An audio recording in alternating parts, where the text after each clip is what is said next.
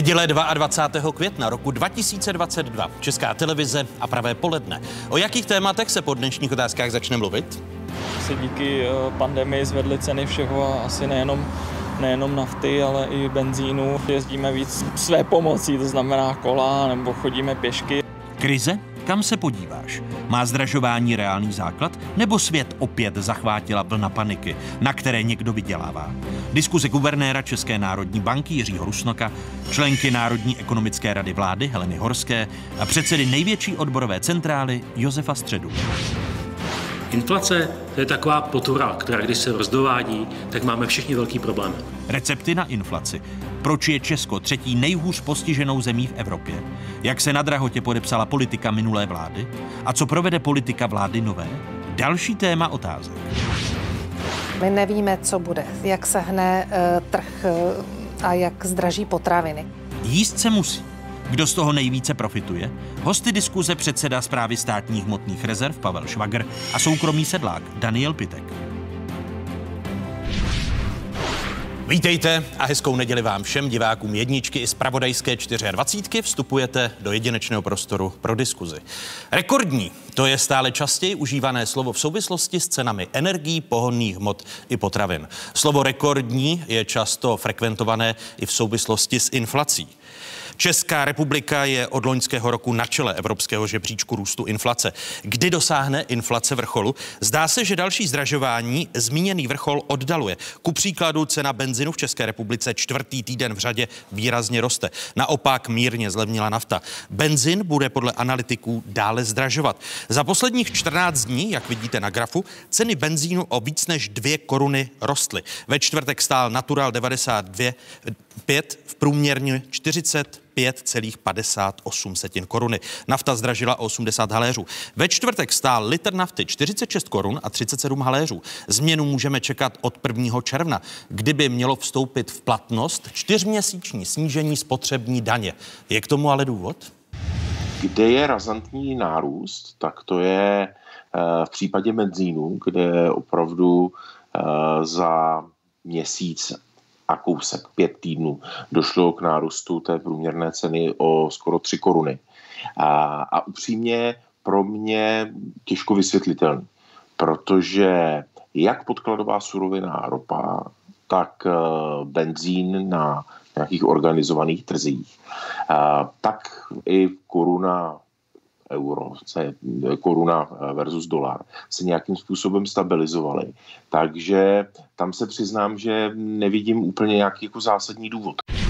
Kde jsou reálné důvody ke zdražování a kde jde jen o paniku a zvyšování marží? Nejen o tom bude řeč v následujících minutách. Prvními hosty dnešních otázek jsou guvernér České národní banky, expremiér a bývalý ministr financí Jiří Rusnok. Hezké nedělní poledne, děkuji, že jste opět Hezké poledne a děkuji za pozvání. Vítám ekonomku, členku Národní ekonomické rady vlády Helenu Horskou. I vám přeji hezké nedělní poledne. Krásné poledne, také děkuji za pozvání. A mé pozvání přijal i předseda Českomoravské konfederace odborových svazů Josef Středula. I vám přeji hezký dobrý den. Hezké poledne vám i divákům. Zůstaneme-li, pane guvernére, u příkladu aktuálního růstu cen pohonných hmot. Odráží rostoucí ceny benzínu ekonomickou realitu? No to je strašně záludná otázka, protože museli se bavit o tom, co je to ekonomická realita. Uh, tak evidentně odráží nějakou tržní situaci, protože benzín se prodává na trhu jak na tom velkoobchodním, tak na tom maloobchodním. Eh, domnívám se, že to není trh, kde by až tak selhával z důvodu nějakých oligopolů, monopolů, i když samozřejmě to je asi na, na nějaké podrobnější hodnocení. Nevím, já bych to teď v tuto chvíli nedokázal tak jednoznačně zhodnotit. Slyšíme... Není říci, že to že to je podléhání inflačním očekáváním a že zkrátka část prodejců, to, to konkrétně určitě. rafinerií, zdražuje, má vyšší marže, protože se to svede no, na vysoké ceny energií. To určitě v tom roli hraje, to, bude, to určitě vidíme nejenom u benzínu a nafty.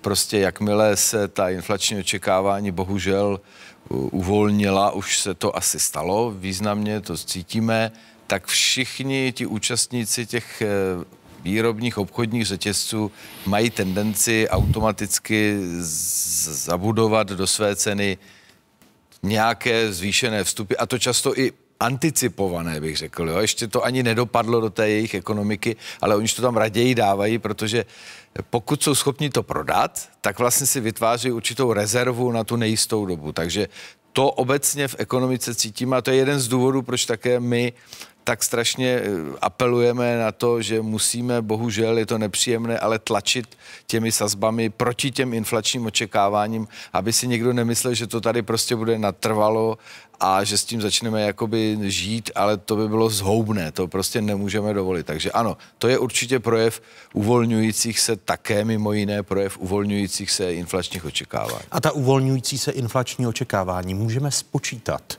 nebo odhadnout, jaký podíl mají na té skutečné inflaci? Právě to zvyšování marží. To je velice obtížné v reálném čase už vůbec dopředu, to, protože my ta inflační očekávání zjišťujeme větší, samozřejmě ex post v podstatě a z nějakých v zásadě soft, řekněme, zjišťování, protože je to věc, která není materiální, nedá se uchopit úplně přesně. Je to trochu o pocitu. Eh, zjišťování pocitu je, je, je asi složitá disciplína. Takže těžko, těžko na to použít nějaké exaktní přesné metody, ale rozhodně víme, tu, známe tu mechaniku, tu dynamiku tohoto fenoménu a proto na ní prostě reagujeme mimo jiné těmi zvyšujícími se úrokovými sazbami, že to je věc, která je teoreticky prokázána, ale i empiricky mnohokrát vyzkoušená. My se k úrokovým sazbám ještě dostaneme, ale ta základní otázka se nabízí teď. Je zjevné, že ještě v červnu sáhnete ke zvýšení úrokových sazeb, než odejdete vy z celá centrální banky, protože nový guvernér Aleš Michl říká, že si jeho nástupem se budou úrokové sazby stabilizovat. To znamená, počítáte opět se zvýšením o půl až tři čtvrtě procentního bodu? Samozřejmě my budeme mít zase nějakou aktualizaci těch posledních dát eh, i, i řekněme, směrem do, dopředu, do nějaké krátké budoucnosti budeme vycházet z té stávající prognózy ale nějaká aktualizace proběhne, ta nám ukáže, jestli se spíše bohužel potvrzuje ta stávající prognóza, což by znamenalo ceteris paribus, či za jinak stejných okolností, spíše zvýšit dále sazby.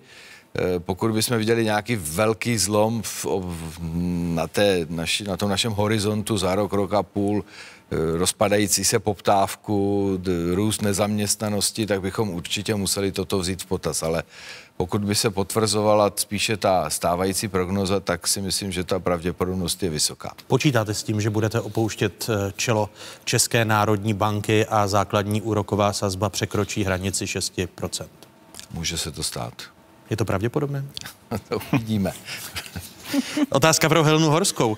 Eh, ke zlevnění pohodných hmot by od 1. června mělo přispět snížení spotřební daně o korunu 50 eh, na litr novelu zákona o přechodném snížení spotřební daně od června do září podepsal v tomto týdnu prezident republiky.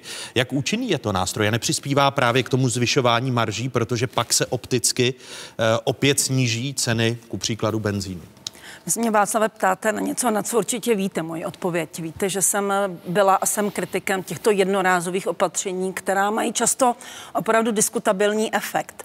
My se tady bavíme o tom, že teď marže vlastně před očekávaným dopadem snížené spotřební daně nejspíš rostou a já souhlasím s panem guvernérem, že je otázka, nakolik teď tu situaci firmy využívají nejenom eh, v oblasti rafinérií a prodeje pohoných hmot, ale i v jiných částech a jiných sektorech ekonomiky k tomu, že vidí, že lidé vlastně neomezují svoji spotřebu zatím, že dále utrácejí, sice je to bolí, sice uh, zlobí se na růst cen, ale ve své podstatě ještě tu spotřebu uh, dále realizují a neomezují spotřebu. Takže dávají vlastně prostor tímto firmám ke zvyšování marží. A to Pokud je ta věc. Jiřího Rusnoka měla doplnit, ve kterých oblastech, podle těch vašich propočtů, to zvyšování marží neodpovídá ekonomické realitě, protože se to sveze s těmi inflačními očekáváními. Jestli můžu, jestli kamera schopná zazumovat eh, na tento graf, ten je vše vypovídající, protože tentokrát si nebude souboj propisek s panem guvernérem, protože velmi bude souhlasit s tím, že když se podíváme, kde naše inflace roste rychleji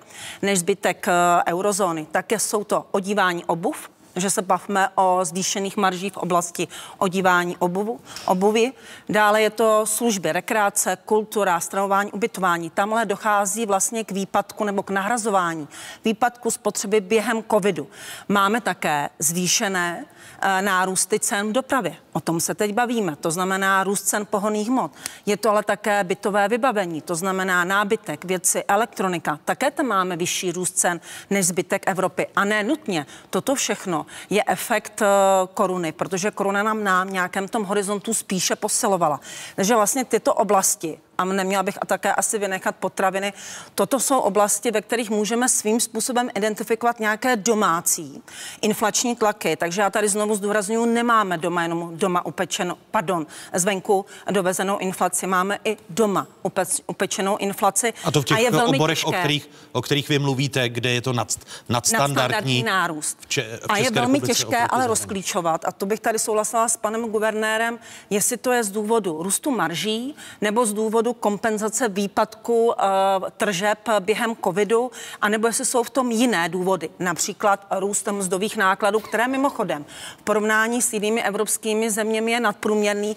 Naše vlastně jednotkové mzdové náklady od roku, 19, od roku 2019 rostly šestým nejvyšším tempem a ne náhodou. To nejvyšší tempo bylo u zemí, které mají o něco dokonce vyšší inflaci než Česká republika, Estonsko, Litva a Lotyšsko. Tyto tři se... země ano. mají velmi vysoké, spolu s námi, uh, vysoké nárůstu jednotkových mzdových nákladů. To znamená, mzdy rostou rychleji než produktivita práce. No, Josef Středula už výrazně Káče. kroutí hlavou a, a ironicky, ironicky se usmívá, protože u mest ještě zůstaneme jako u inflačního faktoru. Pokud by ale jste všichni tři, a začnu u Josefa Středuly, měli odpovědět na tu základní otázku, kde vaše instituce, ať je to nejsilnější odborová centrála v zemi, ať je to ekonomka, členka Národní rozpočtové rady vlády nebo guvernér centrální banky, kde vidíte při současných datech vrchol inflace v České republice. Josef Středula. Takže já začnu reakci na tu otázku, kterou kolegové reagovali, to znamená, jak je to s těmi cenami pohoných hmot. Lidé si kladou přece otázku, jak je možné, že v České republice jsou nejvyšší s ohledem na naše sousedy i vůči těm sousedům, kteří mají daleko vyšší příjmy, než mají Češi. Eh, na co čeká ministerstvo financí eh, s nějakou analytikou toho, co se vlastně odehrává? Teď má Čepro, teď má Eurooil, teď tu má celou eh, obrovskou síť, pomocí které může zjistit všechny tyto informace a nám je, nám je dát a můžeme se pobavit o tom, kde se toho může chytit. A nestředu Jestliže... tankovat teďka někdy v Rakousku, v Německu? Uh, mám příjem jako v Rakousku nebo v ne, Německu, ne, paní Horská? Eh, ne, ale myslíte, já že, mám, říkáte, myslí, že, má, že máme myslíte, nejvyšší že, ceny, uh, ceny pohoných hmot v Evropě. V porovnání k jejím příjmu máme opravdu jedny z nejvyšších. Takže prosím korektně, prosím mm-hmm. korektně, co se toho týká.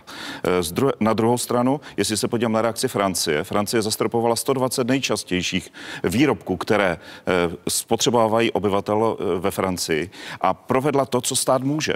To znamená, využila. V Čechách by to byl například zákon o cenách nebo regulátory máme jich dostatečné množství. Jde jenom o to, aby začaly fungovat. Výsledek je, že inflace mezi Českou republikou a Francii je takřka 10% bodů rozdílu. Francie 5,4 nebo 5,5, Česká republika 14,2 desetiny procenta. A z tohoto pohledu je zřejmé, že my si tady nevěnujeme dostatečnou pozornost tomu, čím ta inflace roste a souhlasím s tím, co řekl pan guvernér, že je tady ta očekávaná inflace, ale my jsme na to upozorňovali v září loňského roku, když jsme hodnotili přípravu rozpočtu na rok 2022 a upozornili jsme, že ta inflační očekávání, která jsou, jsou obrovitá. Právě tím, jaké velké množství finančních prostředků vrhla vláda eh, mezi, mezi eh, do ekonomiky a to samozřejmě bylo obrovité to očekávání. Takže my tady neřešíme Mluvíme problém. o vládě Andreje Babiše. Samozřejmě. Eh, kdy, když naváží na vaše slova a odpovíte na tu druhou otázku, podíváme se teď na srovnání evropských zemí, včetně České republiky, protože míra inflace Evropské unie v Dubnu vystoupila na víc než 8%, což je o 3 desetiny procentního bodu více než v březnu. V euro eurozóně inflace zůstala na 7,4 desetinách procenta. A teď vidíte eh, graf, o němž mluvil eh, Josef Středula, nejnižší inflaci letos v Dubnu měli v Evropské unii Francie, Malta, obě kolem 5%, naopak nejvyšší inflace v Estonsku, téměř 20%, Litva 16,6% a v České republice. Pro srovnání Slovensko těsně nad 10%, Německo 7,8, Rakousko 7,1. Hmm. Odbory při současných datech, kde vidíte vrchol inflace v České republice? Když řeknu teď vrchol, tak by to vypadalo, že mám nějaké očekávání a nechci, aby byla naplněna. Takže bych si přál, aby ta inflace byla co nejnižší a všichni, co mohou tu, něco pro to udělat, ať už to intervenčním chováním Národní banky, ať už to chováním vlády prostřednictvím nástrojů, které má, tak, aby se srazila co nejrychleji dolů, protože je evidentní, to tady říkala také paní Horská, že ta inflace je z významné části i vnitřní inflací, kterou jsme si sami způsobili očekáváními. Já to zjednoduším. Jel ten šéf té jedné, jedné pumpy kolem té druhé říká, že on už má 43, no tak to ne. Dáme 43,50, asi se tam pořád prodává. No jel ten třetí, říkal, tak 43,50 je málo, dám 44. A takovýmto způsobem se také navyšovala ta cena, čímž neříkám, že za to mohou e, majitele pump a podobně, jenom tím chci zdůraznit tu, e, tu pocitovou situaci, která tady nastala. Ale tady opravdu je role regulátorů, tady je role státu a je tady obrovská a neodiskutovatelná. A vzhledem k tomu, že se nekonala v té minulosti, tak teď se nám to protnulo do té současnosti. My jsme před válečným konfliktem měli inflaci 11,1%. Teď máme 14,2, to znamená plus 3,1 je ta takzvaná Putinová eh, Putinová inflace nebo přirážka a je potřeba si opravdu podívat, proč jsme s tím nic neudělali. Takže co se nás týká, ten život lidí je opravdu ohrožen. Lidé se bojí budoucnosti a čekat na to, až zareagují, si myslím, že bude velmi pozdě. A ta nervozita, která je mezi lidmi, je obrovská a dnes se dvojnásobný počet lidí oproti minulosti dostal do situace, že se objektivně nebudou schopni eh, podívat na své náklady tak, že je zvládnou a budou hledat způsoby a formy, jak to nahradit. A toto je velmi nebezpečná situace pro politiku, pro samozřejmě pohled lidí a já skutečně chci, aby vláda okamžitě s tou uh, zastavila tu, ten, tu cenovou pandémii, která je v České republice unikátní a když to společně neuděláme, budeme mít ty problémy ještě eh, větší. Můžete mi přeci jen odpovědět na tu otázku? Ano, kolem 15%. Kde, kde odbory, uh, kolem 15%, ano. to znamená, očekáváte ještě růst a kdy ten vrchol 15% přijde podle odboru? Budou tady vlastně dvě, dvě etapy. Teď ještě do konce pololetí a potom se obáváme etapy na konci letošního roku, kdy se bude propisovat ta část část cen energií, kde mají spotřebitelé zastropo, v této chvíli mají zafixováno, ale nemají už zafixováno ty ceny, které přijdou v roce 2023. Takže tam očekáváme ještě dynamický růst, bohužel. Pane guvernér, při současných datech, kde vidí centrální banka vrchol inflace a na jakém čísle? No, my máme také tu poslední prognozu zhruba na této úrovni, to znamená někde okolo 15% a je to v těch nejbližších letních měsících, červen, červenec, to, to odpovídá, to je podobné.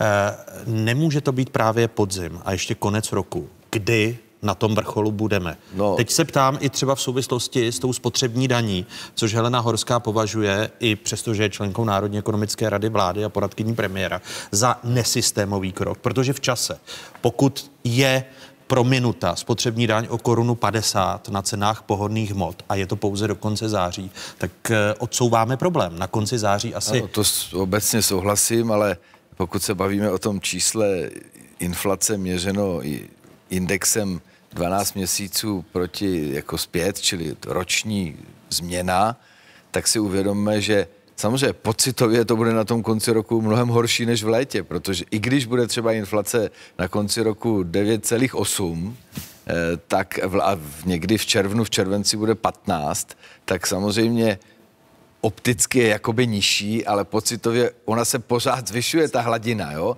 My měříme indexem eh, ten rozdíl mezi stejnými měsíci dvou po sobě následujících let, jo, takže eh, to jenom, aby bylo jasno, o čem mluvíme. Čili ano, já si myslím, že to bude klesat v té druhé polovině. Toto číslo, tento index, protože mimo jiné budeme vycházet z mnohem vyšší základny už toho konce minulého roku.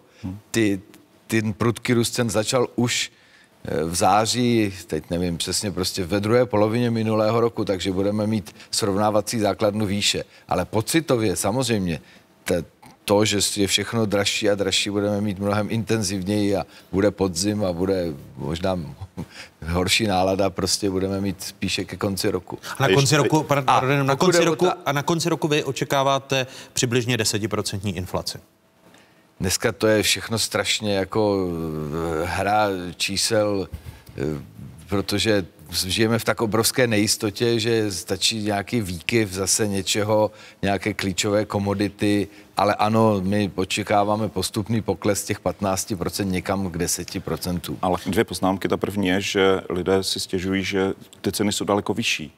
To je ale objektivní skutečnost, protože každý má svůj individuální spotřební koš, každý eh, nakupuje různý typ výrobku a druh výrobku a ten výsledek může být, že může mít tu svou osobní inflaci ještě daleko vyšší. A k tomu podzimu, eh, jestliže se baví... To je, ale opravdu je to individuální. Každý to, má, každý to má samozřejmě jinak a ti, kteří třeba byli součástí Bohem Energy, tak ti to mají samozřejmě ještě pocitově úplně někde jinde, ale když vezmeme ten závěr roku, tak te, to se bude poměřovat ten index s výšší inflací, s 6% inflací. To je to, co tady řekl uh, pan guvernér, že to může být sice číslo nižší, ale fakticky to bude samozřejmě úplně eh, Vycházet z té vyšší základny podzimu loňského roku. Eh, kde vidíte vy vrchol inflace v letošním roce při těch mhm. současných datech? Já myslím, že tady se příliš nebudeme, nebo nebudu odlišovat od eh, slova jak pana guvernéra, tak eh, Josefa Středuly, protože ty současné odhady opravdu míří k 15% a přesně za určitých eh, pravděpodobností, to znamená za předpokladu, že tady nebude další plynový šok, energetický šok nebo nedostatek jakékoliv jiné komodity, který by zahýbal růstem spotřebitelských cen, tak ano, může se inflace ke konci roku přiblížit, tedy zpomalit k 10%, ale pořád tady mluvíme o významném, významném inflačním šoku a znovu zopakuju, nejenom nákladovém. Proto bych ráda, tady pan Středula měl také některé zajímavé poznámky k příčinám té domácí inflace a já si myslím, že je velmi dobré si uvědomit, že ta inflace opravdu kombinací mnoha faktorů a že nelze řešit inflaci jenom, jenom například eh, zvyšováním úrokových sazeb nebo jenom eh, omezováním spotřebních daní či jakýkoliv jiných daní.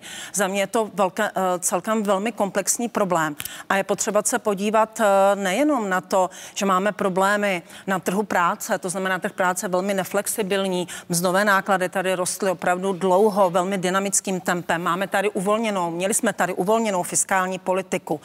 Eh, to znamená, ty dávky, které přicházely v roce 2020 na ty covidové dávky, vlastně pomohly narůst spotřebě, ale přitom ta poptávka byla vystresovaná, byla nízká nízká. Zároveň my tady máme, bylo, přišlo zrušení superhrubé mzdy v tu nejméně vhodnou dobu, které mimochodem zvedlo v roce 2021 čisté příjmy o zhruba 7,5% v průměru a ty hrubé příjmy nám rostly o dalších zhruba 6%. To znamená, my tady máme kvantu faktorů, nemovitosti bych mohla dále zmínit, pojďme, které pojďme je potřeba si, řešit. To pojďme znamená, si rozebrat ten první, protože, protože tady uh, Josef Středula, jakmile vy, Heleno, zmíníte platy, Josef Středula se ošívá usmívá. Já ano, to vidím. ironicky, ironicky se i usmívá. Pojďme si srovnat, protože právě e, i prostřednictvím mého twitterového účtu Eva Zamrazilová, předsedkyně Národní rozpočtové rady vlády, kritizovala odbory a Josefa Středulu, že jsou to odbory, které mohou rozvrátit sociální smír v České republice v souvislosti e, s tlakem na růst platů. O něm má v příštím týdnu jedna tripartita. Podívejme se na srovnání inflace, evropské inflace mezi zeměmi, jak vidíte, a zároveň růst platů.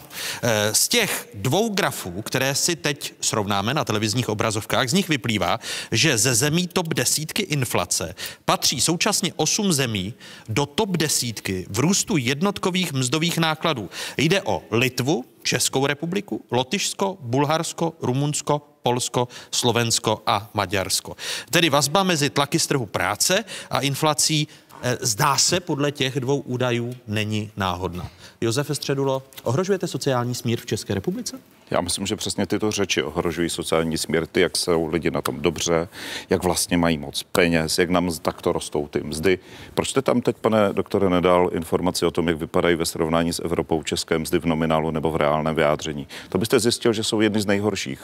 To znamená, že, pane to znamená, že nebudou. Lokální české inflace. Pane, pane, pane Ale ne, ne, tady se bavíme o srovnání. Toto jsou grafy srovnání. To, co teď tady bylo ano, na obrazovce, tak jsou srovnání. Da, a to srovnání je takové, že Čes... vyšší než inflaci v Protože to nespůsobily mzdy, v žádném případě to nespůsobily. Vůbec to nebyly tady mzdy. opět ukazuju další graf, který vlastně ne. podobně říká to, co má Eva Zamrazová. Kdybyste, chtěl, kdybyste chtěla slyšet mou odpověď, mm-hmm. tak mhm. buďte trpělivá. Myslím si, že to není, že to je docela vhodné.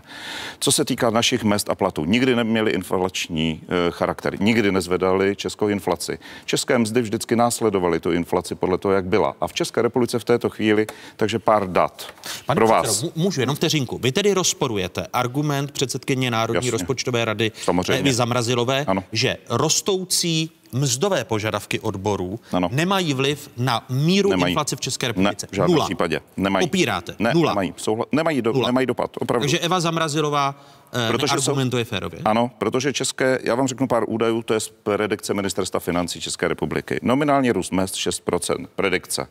Pokles reálných mest minus 6,8%. Takže pokles, tady není nárůst. Růst nominálního HDP plus 8,1%. Růst nominálního, pro, eh, nominálního produktu plus 6,8. Růst z hrubých zisků firm plus 9,1 a růst čistých zisků firm plus 11%. To si jako opravdu někdo myslí, že lidé v České republice budou jediní, kdo tu inflaci zaplatí, protože ty, ty, eh, ty zisky rostou a rostou dynamicky. Pane Já to bych nemixovala příčinu a důsledek, protože Ale to, co já budu mixovat, nechte na mě, paní Horská. Reálné Vy tady říkáte... Nižší, protože je vysoká inflace. A to, že některé uh, firmy mají zisky, ale některé nemají. Ale to znamená, i některým zaměstnancům ne, rostou mzdy ne. a některým nerostou. Inflaci nespůsobili ano. zaměstnanci. Inflaci, takže když ta firma uh, měla vyšší stupy, energetické a podobně, promítla to, ne, ale promítla to do cen a do cen to promítla i se s příslušnou marží. Proč tam nepromítne ceny, uh, zvýší cenu práce? Proč? Jakému důvodu? To znamená, že ti lidé jsou těmi jedinými, kterým škrtnou ty peníze. Oni jedí budou mít sníženou životní úroveň. Jestli chceme tímto způsobem mít, garantuju, že tady budou sociální bouře. Já se toho tak obávám a místo toho, abychom hledali východisko, tak hledáme ještě větší díru mezi těmi zaměstnanci a mezi těmi, eh, kteří a ma- mohou s tím něco dělat. Můžu, pane Středlo, přijít s východiskem? Vy říkáte snížení životní Ne, ne, ne, to, to není pravda, to neříkám. Ano. Z toho vy to odvozuje. Ale pojďte ano. se bavit. Pojďme vzít, eh, myslím si, že těch příčin inflace doma České republice je několik. Já jsem Pojďme řekl, si sednout ke spolu.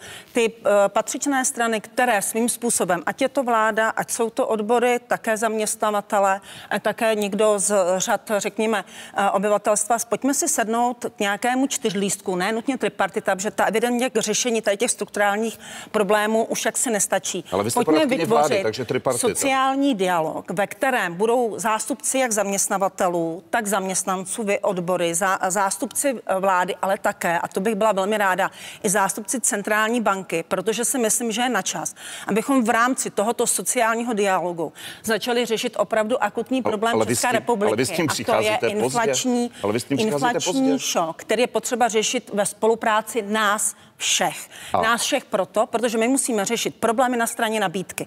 To je trh nemovitostí, to je trh práce, to, k tomu nějak to je uh, výrazné navýšení také spotřeby. Vláda musí se zavázat k rozumné fiskální konsolidaci. To, to učinila. Odbory by Čím se měly zavázat. Tím, že ne, omlouvám, omlouvám se, že vám, pardon, omlouvám se, že vám, že vám do toho vstoupím, protože hmm? po, pojďme se bavit nejdříve o těch mzdových očekáváních a po, pak o těch dalších rovinách, jako je reforma trhu práce, reforma trhu bydlení a podobně. Jiří Rusnok, pohled na to srovnání Evy Zamrazilové, když Josef Středula odmítá, že má nulový vliv eh, tlak odborů na mzdové požadavky, znovu se podíváme na srovnání těch grafů, tedy eh, je tady ta souvislost, no. že mezi top desítku inflace patří současně osm zemí, stop desítky v růstu jednotlivých mzdových nákladů? Já myslím, že to samozřejmě nelze popřít, to jsou asi data, která vycházejí z nějaké reality.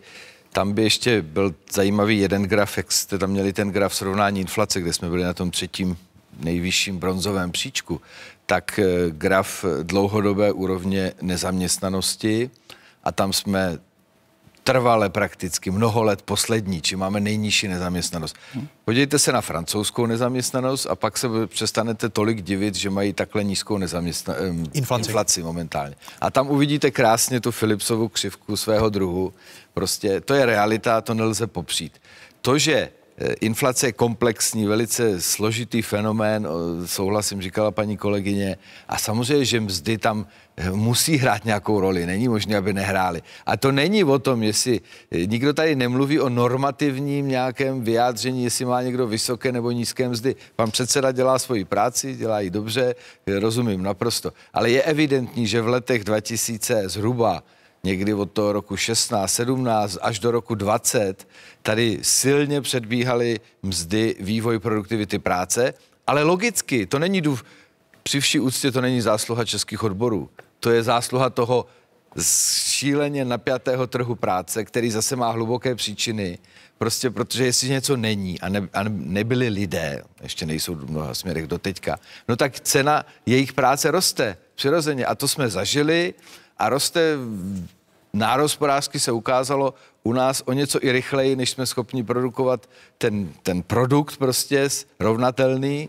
Eh, no a to je jeden ze zdrojů té naší inflace. Jeden ze zdrojů. Já neříkám, že to je eh, klíčový, jediný, že, eh, že, že to prostě, to samozřejmě ne, tam přistupují další problémy. Už tady taky některé zazněly z těch domácích, vyloženě trh práce, trh nemovitostí, samozřejmě různé strukturální problémy a pak ta šílenost fiskální, kterou to vůbec jako nemá evropskou obdobu při poměrně normálním slušném růstu nominálních mest kolem 5-6% ještě někdo udělá reformu, která v postcovidové rozvrácené ekonomice ubere, eh, prostě přidá do, do mest v podstatě dalších 7% čistého, nebo kolik to tady zazní. To bylo zrušení superhrubé, superhrubé mzdy, a, mzdy. Čím jsme způsobili velký což, dluh a teď to ty lidi musí zaplatit ještě větší míře. Pa, pane guvernére, hraje roli. vy pokud byste ve středu byl na jednání tripartity, kde odbory požadují výrazné zvýšení e, té minimální mzdy nad 18 tisíc korun, skokové zvýšení,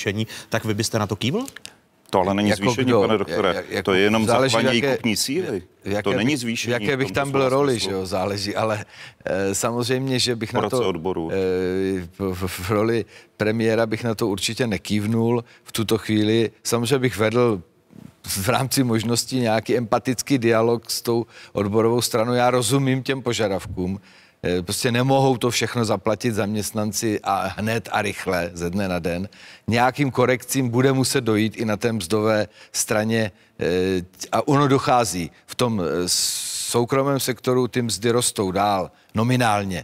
Samozřejmě letos prudce klesnou reálně všude, ale je jasný, že asi neudržitelný dlouhodobě, že, že budou nulové nárůsty v nějakých sektorech státních, když je inflace 10-15%, to asi dlouhodobě být nemůže. Ale teď byste, nekývil, o to vyvažování... teď byste nekývil na uh, navýšení Eh, minimální mzdy na 18 ne, Neočekávejme, korun. nekývil, protože je nerealistické očekávat, že lze takovýto inflační šok okamžitě zhojit nárůstem jakékoliv nominální mzdy nebo dávky. A to se bavíme ještě o To všichni musíme, mest, všichni to nějakým pro, způsobem zaplatí. Ale slušný, slušný zaměstnavatel, paní Horská, neplatí hmm. zaměstnanci minimální mzdu ani mzdu zaručenou.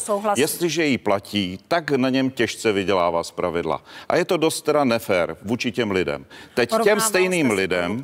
Práce je není Já jsem vám před chvíli říkal, nominální růst zaměstnanci a kolega, kteří mají vyšší produktivitu, svým způsobem spravedlivě rozdělují budete, se o svoji produktivitu a v tom, i s lidmi, A v tom vzorečku, když budete příjem. počítat vyšší produktivitu, když budete počítat a budete mít vyšší mzdy, zvýší se vám produktivita? Eh, pane Středlo, já samozřejmě Ještě jednou, zvýší se vám produktivita, když dáte, situaci, takže všech. To když znamená, se zvýší to, mzda, bude vyšší produktivita. Nelze plošně. Vidíte? Lze, ale Jak? pouze na základě výkonnosti dané plošném? firmy a, a pak zpětně i výkonnosti, řekněme, skupiny, týmu nebo jednotlivců na tom pracovišti. A, a nevede, nevede, zvýšení, a nevede, nevede zvýšení minimální mzdy pak k tlakům na plošné zvyšování mest, ať už v podnikatelském či státním sektoru. Ale co je minimální mzda? To je jenom když, otázka. Budeme mít, když budeme mít my tady všichni uh, stejnou práci a budeme mít třeba 30 tisíc korun.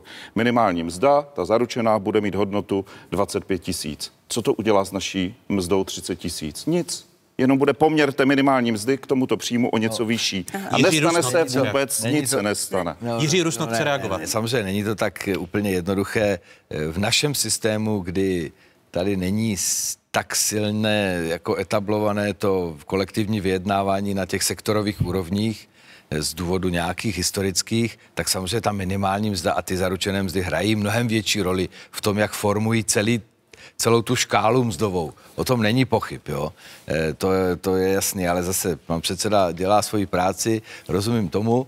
E, já myslím, že tam musí hledat nějaký kompromis. Jak říkám, nelze to zaplatit jedním zvýšením, ten obrovský šok inflační a e, to je nereálné a odboráři sami vědí, že to je nereálné a samozřejmě a na druhou stranu nelze se tvářit, že zůstanou mzdy zmraženy v situaci, která je, kterou nikdo před rokem nepředpokládal. To si řekněme otevřeně.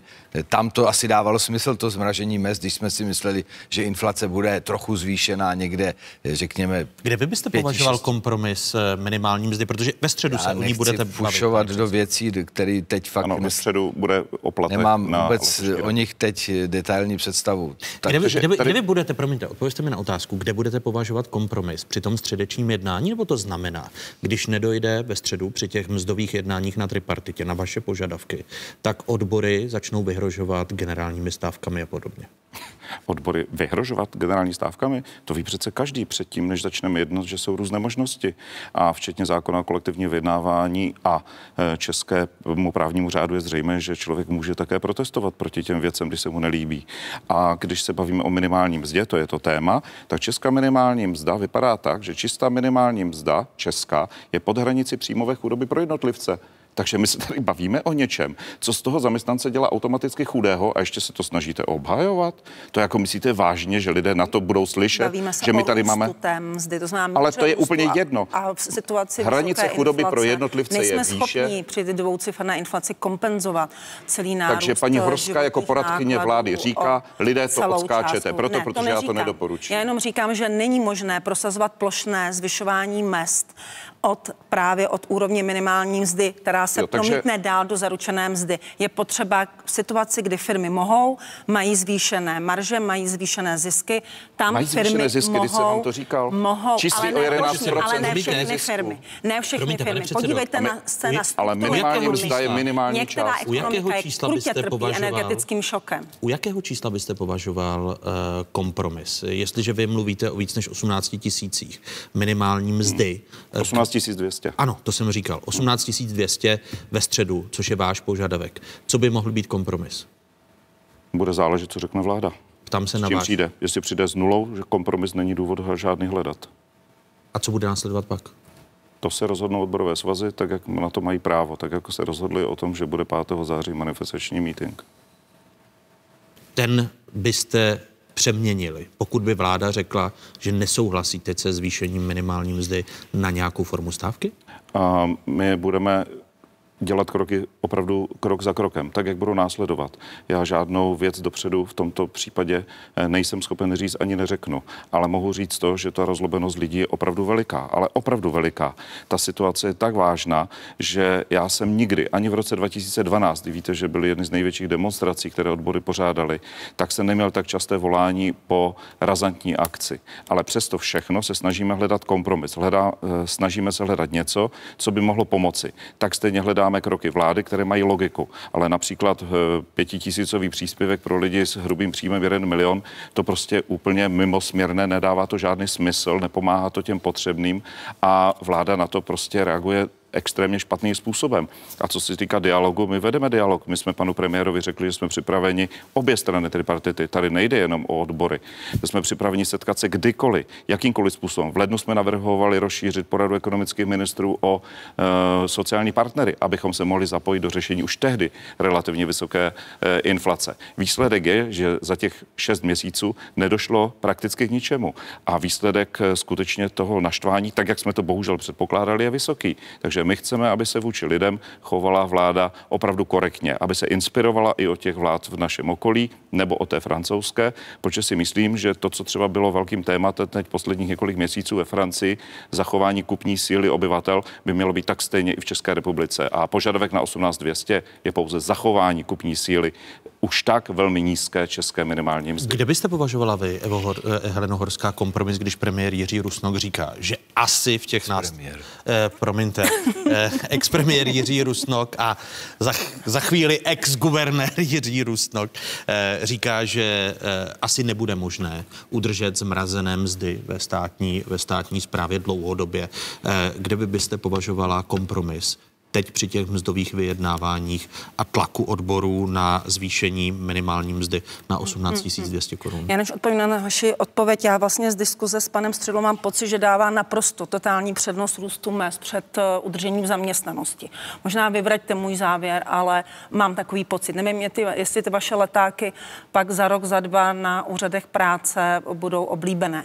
Myslíte při té naší nejnižší na nezaměstnanosti, práce. o které říkáte, Zatím že je český trh práce neflexibilní? Zatím nejnižší. Máme nejnižší a budeme A když se ptám, co a jak, kde vidím ten prostor pro růst eh, minimálním mzdem obecně, musím říct, že potřeba se právě dívat na ty jednotlivé úrovně. Proto mě jakoby plošné zvyšování mest eh, přijde velmi v této době nebezpečné, ale, ale dívám se na produktivitu práce. Produktivitu práce, která podle odhadu i třeba České národní banky by měla v letošním roce se pohybovat někde mezi nízkými jednotkami procent. To znamená, pokud chceme opravdu ulevit těm lidem, kteří mají teďka opravdu velké problémy, uh, vyžít vzhledem současným skokovým nárůstům cen, ano, můžeme zvyšovat o jednotky procent, ale nejsou to dvouciferné nárůsty minimálních mest a jiných mest, které jsme například viděli v předchozích letech. Vy mi neřeknete číslo, eh, když se teď bavíme o tom. Nechci, by... protože já zároveň říkám, nedělejme ta plošná opatření, dělejme ta opravdu ta opatření na úrovni firem. Vy, vy byste tedy teď,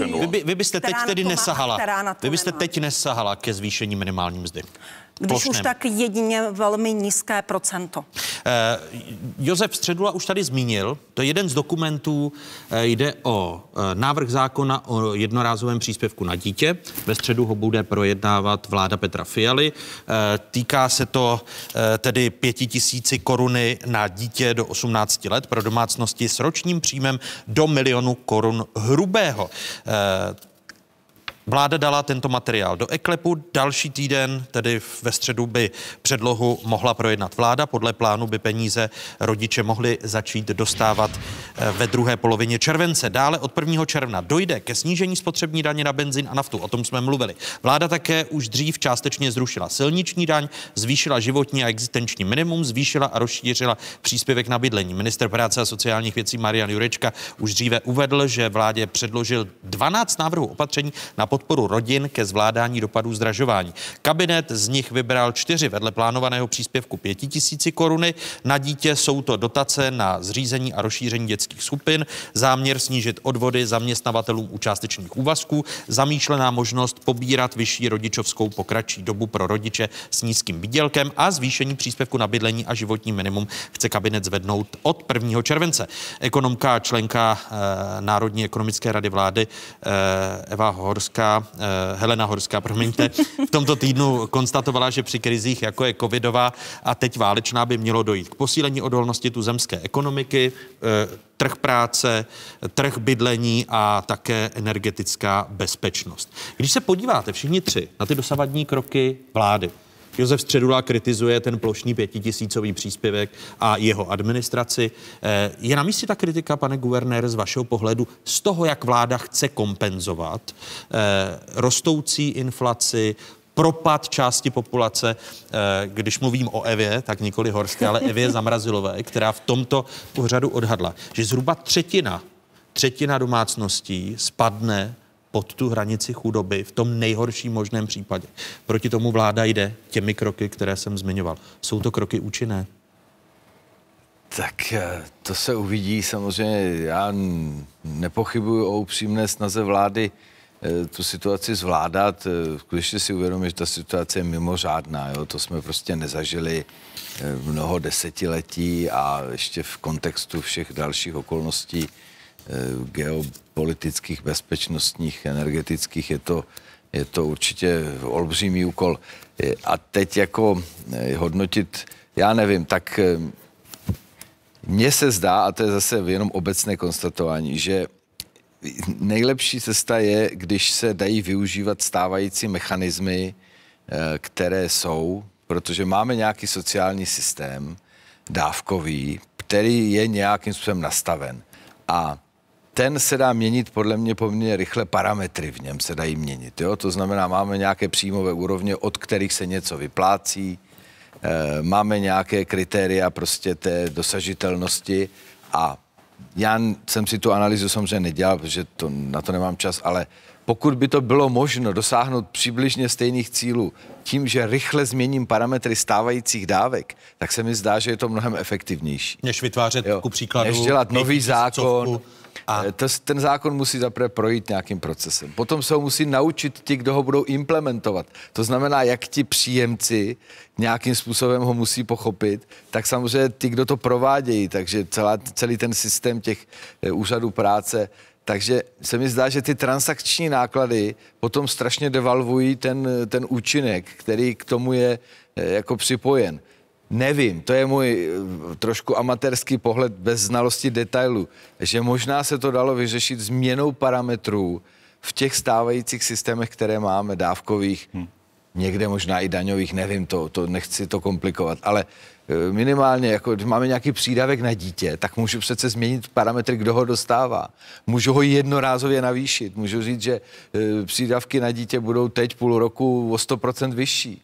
Jo, to přece ty, ty systémy to podle mě jsou schopny zvládnout. Než no, dělat tyto nesystémové kroky než jako dělat to, A hlavně ty klienti zhruba vědí, co, co, co se po nich chce, jo, takže to, ale to je taková metodická připomínka, to bych jako ne, nepřeceňoval. Tady u toho ještě je nutno říct, že vláda hovoří o tom, jak sníží byrokracii, ale tím ještě navyšuje, protože tady v tomto případě odhad je, že to může být několik stovek tisíc eh, rodičů, kteří pro ten, eh, pro ten příspěvek budou moci přijít mezi 800 až 1 milionem lidí.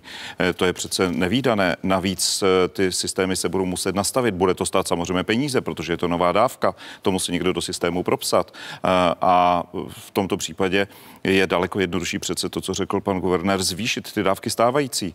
Ale reakce byla, že 300 tisícovou podporu rodinám s dětma eh, zrychlíme možnost jeho čerpání, místo toho, aby se valorizovala a umožnila se vyšší ta dávka, protože 300 tisíc už je zřejmé, že je daleko, eh, daleko postiženo inflací a tak dále a tak dále. Posti, eh, třeba v tomto návrhu není otázka pomoci těm rodinám, které mají postižené děti, protože ty opravdu tu péči potřebují intenzivní, ne do 18, ale do 26 let. Takže si myslím, že tady vláda místo toho, aby udělala pomoc, tak tady hora porodila myš a ještě neví ta myš, co vůbec má dělat. Eh, a lidem se to vysvětluje marketingově, jak je to výborné. A ve stejnou chvíli vláda připravuje kroky, které ze z veřejných rozpočtů eh, vytáhnou dalších 40 až 50 miliard korun. A to si myslíme, že tady a až se sníží inflace, tak nebudou ty inflační příjmy 100 miliardové.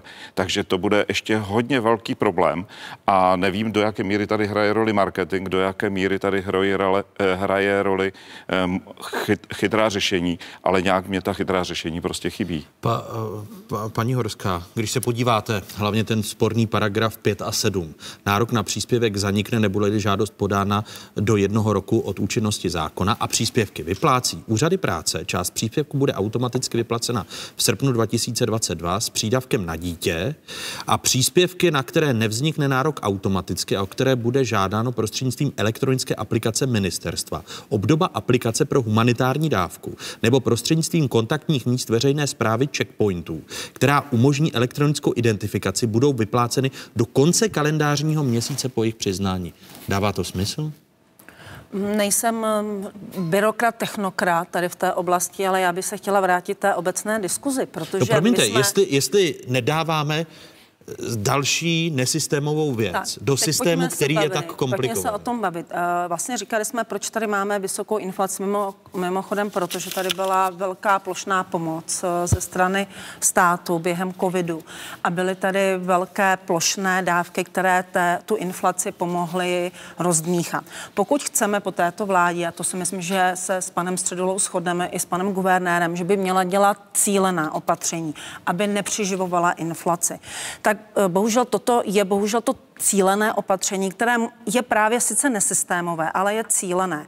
Víme, že ta cílená opatření týká se, eh, vy se to zmínil, zvýšení existenčního minima, životního minima. To jsou systémové a zároveň cílené uh, kroky. Naopak, Neměla vláda spíš využijte infrastruktury. Pozor, a naopak ano. přídavky na děti je to plošné opatření, uh, které může mít zase ten proinflační efekt. Takže ono je velmi těžké v této době hledat vlastně cílené a zároveň systémové řešení které by opravdu bylo vidět a pomohlo. Proto, a tady nechci obhajovat vládu, se rozhodla uh, udělat velký, řekněme, jednorázovou dávku, která by se nerozpouštěla v těch drobných měsíčních dávkách a byla by to větší jednorázová dávka, například právě na dobu, kdy děti nastupují do školy, nebo kdy, nebo že se blíží období, kdy začnou chodit, uh, uh, chodit výpočty za energie, to znamená vyučtování energii. To znamená, aby lidé měli větší dávku, kterou neutratí během těch měsíců, ale budou mít i k dispozici. Takže nechci úplně obhajovat, jenom vysvětluji, že když chceme po vládě, aby nedělala plošná opatření, tak bohužel někdy musí sáhnout i k těm nesystémovým. A samozřejmě znovu se ptám na ty, všechno mohlo by být dokonalejší. No, jo, vždycky to může být ještě lepší. Ale e, minimálně důležité, to procesování. Důležité je, jestli v České republice e, to nemáme příliš komplikované, než abychom hledali lepší řešení. To znamená, jestli vlády, ať to byla Babišová nebo teď Fialová, nepřistupují k tomu Mičurinovsky. Hmm. Vys na dva měsíce odpuštění DPH, lidé nevědí o tom, že nejlepší způsob odpuštění DPH, jak jsme v otázkách upozornili před 14 dny, je e, mimořádný odpočet, který by skutečně prominul skutečnou DPH ze spotřeby, nikoli ze záloh. A navíc to nepostihlo lidi, kteří platí čtvrtletně zálohy, protože vypadli z toho systému. Teď tady máme pětitisícový příspěvek, kdy část lidí e, bude mít ten příspěvek vyplacený úřady práce, část bude muset na checkpointy a, to je volba. a, a podobně. Mm-hmm. E, proto se ptám, Ale vás, jestli vám to dává kolik smysl? let tady vy diskutujete, že státní zpráva potřebuje reformu? Kolik let se to o tom mluví? A vy teďka chcete vlastně od vládě, která řeší několik krizí zároveň, aby změnila ten systém výplaty dávek z měsíce na měsíc. Já si myslím, po že je potřeba vládě, promiňte, tohle. Po každé vládě po každé vládě. aby nebyla to Mičurinovská. To je dobře. A pokračuje Mičurinov.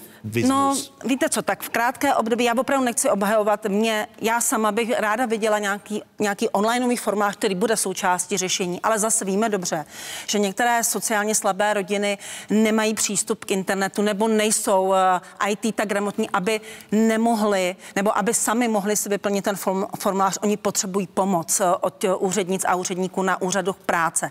Takže nechme jim tu jejich volbu a pojďme už konečně dělat tu reformu státní zprávy, abychom příště mohli i ty nesystémové dávky vyplácet pružně, efektivně, elegantně. No, Pokud o tom chceme ale ta vláda vůbec v těch krizích nemluví. Plošnou, plošnou místo té plošné pomoci dávat právě tu cílenou efektivní pomoc. Ale o tom ani Fialová vláda teď v těchto krizích nemluví. Opět tady improvizujeme, děláme ad hoc řešení, která u tohoto stolu. V různých sestavách s vámi jsem probíral vys zrušení superhrubé mzdy. Podívejme Pozvěte se... si odpovědné osoby za na to. Podívejme se na státní, podívejme se na státní rozpočet. E, protože státní rozpočet na straně jedné inflace zvyšuje příjmy státního rozpočtu, na straně druhé výdaje státního rozpočtu rostou právě kvůli různým sociálním e, transferům. E, státní rozpočet v letošním roce, jak vidíte, v lednu byl v přebytku skoro 4 miliard, na konci února v deficitu přes 45 miliard korun, o měsíc později 59 miliard a na konci dubna činil schodek rozpočtu 100 miliard korun. Pro srovnání loňský deficit na konci dubna byl 192 miliardy. Ministerstvo financí zatím nerozhodlo, kdy předloží novelu zákona o letošním státním rozpočtu. Debata se stále vede o tom, zda upřednostnit rychlost nebo přesnější data o vývoji rozpočtu. Vláda chce kvalitní novelu, jak sama říká, aby pak nemusela na podzim předkládat novelu druhou. To znamená udělat ten harmonogram tak, abychom to stihli schválit zhruba do poloviny července, ale druhá, stejně pravděpodobná varianta je, eh, že se to v poslanecké sněmovně bude projednávat po vládních prázdninách, které jsou první dva týdny v srpnu. Rozpočet loni skončil se schodkem přibližně 420 miliard korun. Pro letošní rok je schválený rozpočet se schodkem 280 miliard. Eh, minister financí Zbyněk Staňura řekl, že vzhledem k současné situaci neví, zda se podaří udržet letošní deficit rozpočtu pod 300 miliardami korun. Je to vůbec důležité udržet deficit rozpočtu pod 300 miliardami korun, pane guvernére? Tak každé nižší číslo je dobré, takže důležité to je, ale samozřejmě nejde o život, jestli to bude o 10 miliard víc nebo míň, to, to nerozhodne o tom makroekonomickém výsledku. Tak samozřejmě je třeba říct, že u nás velkou roli hrají také ty další veřejné rozpočty mimo státní rozpočet, to znamená obce, vůbec municipality, zdravotní pojišťovny. Tam potom teprve vzniká to celé číslo za veřejný sektor. Tam je ta situace, pokud se nemýlím, podstatně lepší než u státu. My jsme si trošku vytvořili chudý stát a bohaté regiony a obce, ale to je na jinou debatu. Uh, tak, to se teď změní. Takže, no, to se asi nezmění. My, myslíte potom všem, že vy jste i v tomto pořadu patřil mezi kritiky a dnes jste to zopakoval, těch nesystémových kroků Babišovy vlády, podpořených ale i občanskými demokraty v poslanecké sněmovně, zrušení superhrubé mzdy, uh, podstřelení příjmu státního rozpočtu o přibližně 80 až 100 miliard korun právě tímto krokem. Současná vláda přes všechny krize, eh, hlavně tu válečnou, nemluvě o energetické, tak nechce sahat do daní, nechce zvyšovat daně. Je to moudré? No, to záleží asi z jakého pohledu. Samozřejmě vláda má nějaké svoje priority, preference, zejména politické, což se dá pochopit. Eh, když to vemu čistě technokraticky... A tak, ekonomicky? A ekonomicky mám na mysli, tak je to neudržitelné podle mě dlouhodobě. Eh, protože jestliže v této zemi existuje jakási, řekl, společenská standardizace úrovně veřejných služeb. Všichni očekávají, že budou mít školství v nějaké kvalitě zadarmo. Zdravotnictví široce dostupné nikde v Evropě, tak široce dostupné zadarmo není. V úvozovkách zadarmo, či za ty veřejné platby. A k tomu všechno ostatní, bezpečnost, teď na armádu dáme 2% HDP. O, o 100 miliard víc tak chci vidět, z čeho se to jako bude hradit, když se hm. neuvažuje o vůbec žádném navýšení daní. Podle mě to nevychází, eh, když se na to podívám by palec, prostě musel by být ekonomický růst, já nevím, 7-8% prostě reálně ročně, to bohužel na to ten náš potenciál nevypadá, ani náš, ani evropský, eh, takže to je podle mě, víceméně jsme odsouzení k dlouhodobě k poměrně vysokým, vysokým deficitům. Takže eh, asi jedno volební období se to dá zvládnout, ale dlouhodobě to podle mě ne, nemůže v této, ne, ne, ne, ne, neskýtá to nějakou rovnováhu eh, fiskální a makroekonomickou ke zvýšením kterých daní byste sahal? Eh, z toho ekonomického, technokratického no, Nakonec pohledu. je to tak vždycky, že musíte sáhat skoro na všechny, protože abyste nenaštvali jenom nějakou jednu skupinu, eh, tak to musíte nějak rozumně podle mě dávkovat. Samozřejmě my máme extrémně nízké majetkové daně, eh, otázka je potom už, pak je to otázka, samozřejmě máme vychýlené daně z fyzických příjmů, fyzických osob ve prospěch, teda v neprospěch e, sociálního a zdravotního pojištění, což jsou také svého druhu přímé daně.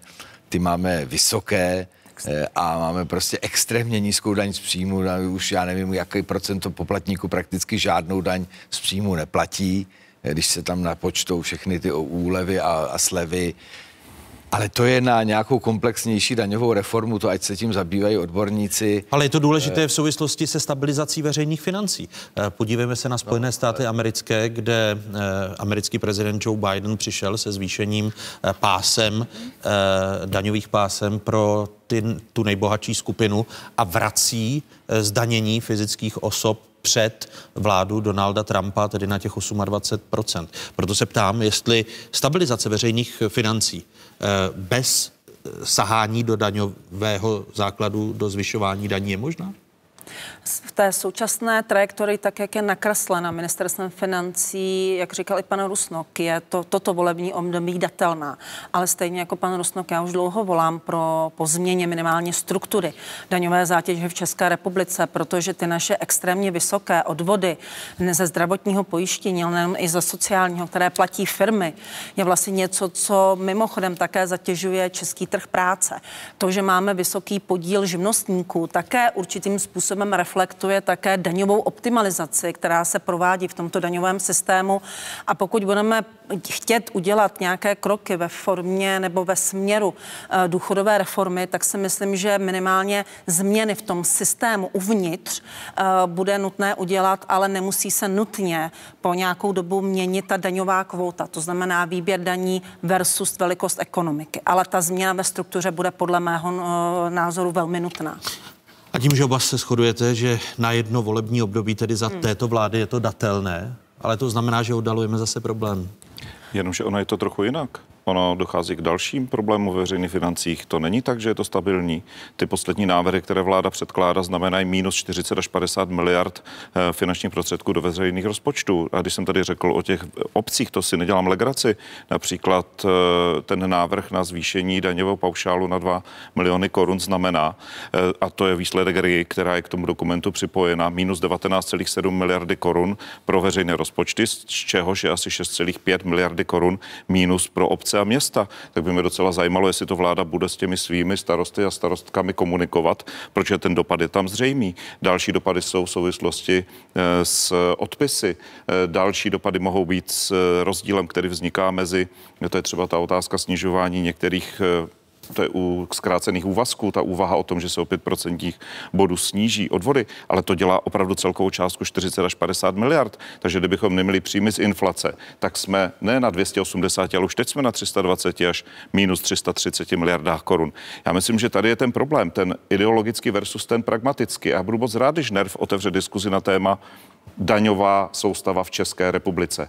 My potom voláme už několik let. Když to nenastane, budeme mít ještě větší problémy. Protože to Josef nedá... Středula, Helena Horská, Jiří Rusnok, přepněte si na spravodajskou 24. Z diváky jedničky se loučíme, protože čekají na pohádku a z diváky 24. pokračujeme v této zajímavé diskuzi s Helenou Horskou, Jiřím Rusnokem a Josefem Středulou. Přepněte si na 24. Pokračujeme po stručných zprávách a také nabídneme diskuzi o zabezpečení potravin pro Českou republiku. Hosty bude předseda zprávy státních hmotných rezerv Pavel Švagra, soukromý sedlák lesník Daniel Pitek. Po stručných zprávách na ČT24. Jste na správné adrese, tady je Spravodajská jednička v zemi, tady je ČT24. O jakých tématech se po dnešních otázkách začne mluvit? Já to pocituju taky na té domácnosti, prostě jídlo, energie, benzín, taky člověk potřebuje jezdit s těma dětma různě. Vládní pomoc. Kdo ji opravdu potřebuje? Kdo žije skutečně v bídě a kdo má zkrátka jen šetřit? V pokračování diskuze Jiřího Rusnoka, Heleny Horské a Josefa Středu.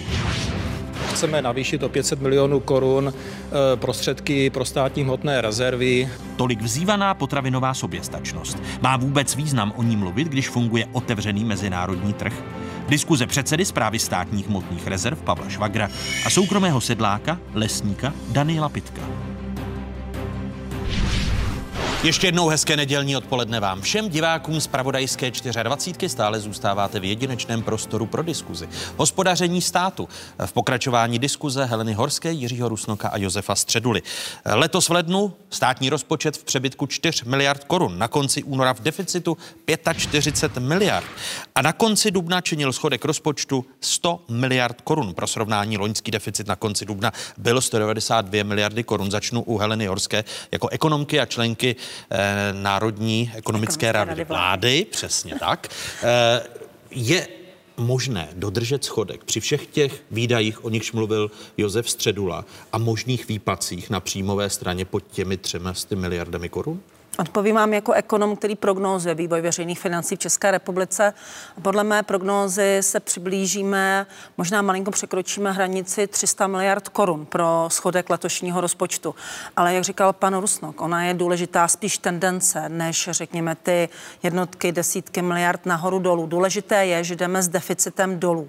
To znamená, že v současné době rozpočtová politika vlády nepodporuje tolik eh, rozeřátou spotřebu domácností v české ekonomice, jako tomu bylo rozpočet v roce 2021 i v roce 2020. Takže za mě klíčové je, jakým směrem se ubíráme. A já bych tolik neřešila ty jednotky či nižší desítky miliard korun, které jsou buď navíc, nebo naopak nižší. Ale nebude možné udržet schodek pod 300 eh, miliardami korun podle vaší prognózy. Eh, v současné době eh, je těžko říci, co je možné, co je nemožné, ale vzhledem k tomu, že rostou dál ceny a že i automatické valorizační mechanismy budou tlačit na růst důchodů, životního, existenčního minima, tak lze spíše předpokládat, že se budeme pohybovat okolo té magické hranici 300 miliard korun. Eh, vy byste, pokud byste byla v roli ministra financí, tak byste předkládala jenom jednu novelu zákona o státním rozpočtu, tedy až tu zářijovou, než abyste chystala novelu v červnu? Je to otázka samozřejmě uh, nějaké, i, i řekněme, eh, komunikace s trhem, komunikace s, uh, našim, s našimi občany. Já sama bych byla proto, abychom si i nastavili minimálně z hlediska prognózy nějaké varianty řešení, protože i já jako makroekonom sama pracuji v současné době vzhledem k výrazné míře nejistoty a dělá to i sama Česká národní banka. Pracuje, já pracuji s třema variantama vývoje, Česká národní banka se dvěma. Myslím si, že ministerstvo financí financí minimálně interně eh, pracuje také s nějakými variantami vývoje. Otázka je, jestli je zveřejnit, jestli vynášet další míru nejistoty do, do trhu a do lidí, ale za mě myslím si, že srpen Po případě uh, začátek září je nejzaší termín, kdyby ministerstvo financí mělo jasně víc nějakou prognózou, ať je variantní, ať jsou dvě varianty třeba, nebo tři varianty, ale musíme připravit státní rozpočet na rok 2023 a ten konec srpna, začátek září je nejzaší termín právě pro přípravu makroprognózy, ze které pak bude vycházet návrh státního rozpočtu na rok 2023. No to je důležité právě návrh státního rozpočtu na rok 2023, respektive stav ekonomiky. My jsme v první hodně se zaměřili výrazně na inflaci, na mzdová očekávání a podobně. Vyhne se Česká republika stagflaci, Jiří Rusnoku? Tak pokud eh, záleží se, co si pod tím představujeme. Může vysoká inflace a téměř inflace, nulový ekonomický růst v letošním ano, roce. To, to, v takto prostém jako vyjádření se tomu asi nevyhneme. Se obávám, že teď v nějakém následujícím čtvrtletí možná i dvou po sobě můžeme zaznamenat buď nulový nebo i mírně záporný růst a inflace vysoká je a bohužel s námi vysoká bude i v roce příštím, byť by měla být výrazně, výrazně nižší než letos. Ty odhady jsou někde 5 až 7% v průměru za ten příští rok. Eh, tak pokud to takto eh, budeme hodnotit, tak samozřejmě něco jako stagflace tady je, ale Není to prosím ta stagflace, kterou si někde přečteme v učebnicích. To byly doby, kdy bylo 20% nezaměstnaných, kdy, kdy prostě eh, ty ekonomiky skutečně bojovaly s vůbec jakoukoliv poptávkou, která byla strašlivě podseknutá. Tady zažíváme zvláštní situaci, tady poptávka vlastně neubývá Začíná samozřejmě někde vynuceně ubývat třeba v tom retailu, u spotřebitelů, protože ty mají obrovské výdaje s těmi základními potřebami, ale třeba v tom eh, vlastně průmyslovém světě eh, tam jako nevidíme nějaké dramatické ochlazování poptávky, nevidíme žádný dramatický tlak na růst nezaměstnanosti. Eh, jo, dokonce někde spíš přetrvává to napětí, že je nedostatek pracovních sil. Takže je to, je to zvláštní svět, eh, ano, ale v tomto technickém slova smyslu můžeme mluvit o nějaké stagnaci. A vy, jste, vy jste zmínil, že ta stagnace nebo stagflace. Ale ten příští rok zase ekonomicky už by měl být lepší podstatně. Jo? My bychom si měli to špatné odbít teď eh, do konce roku nejdéle. Ty všechny prognózy na příští rok jsou zase optimističtější. I ta naše, pokud o ekonomický růst, eh, čili Eh, Očekáváte, že ta stagflace v tom jednodušším pojetí, jak jsem ji zmínil, nebude trvat déle než půl roku? Ano, ano, v podstatě ano, mělo by to být prostě jenom ten šok vstřebání toho strašného energeticko, eh, já nevím, ještě dalších prostě inflačního šoku, jo. To, to, to vstřebáváme všichni někde, někde víc, někde míň.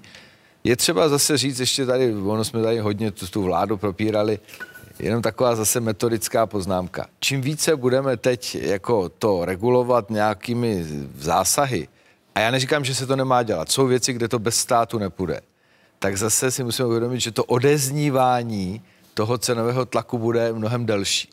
Jo, čili někdy je trochu jako k úvaze, jestli není lepší si projít tím šokem, že mi něco zdraží strašně prudce a šokově a pak už vlastně jsem tam na té nové úrovni, na té novém normálu a už to tak bude, že já nevím, třeba to Polsko, že jo, tam zrušili DPH na řadu věcí a výrazně třeba na ten benzín, naftu, ale oni se jednou k němu budou muset vrátit.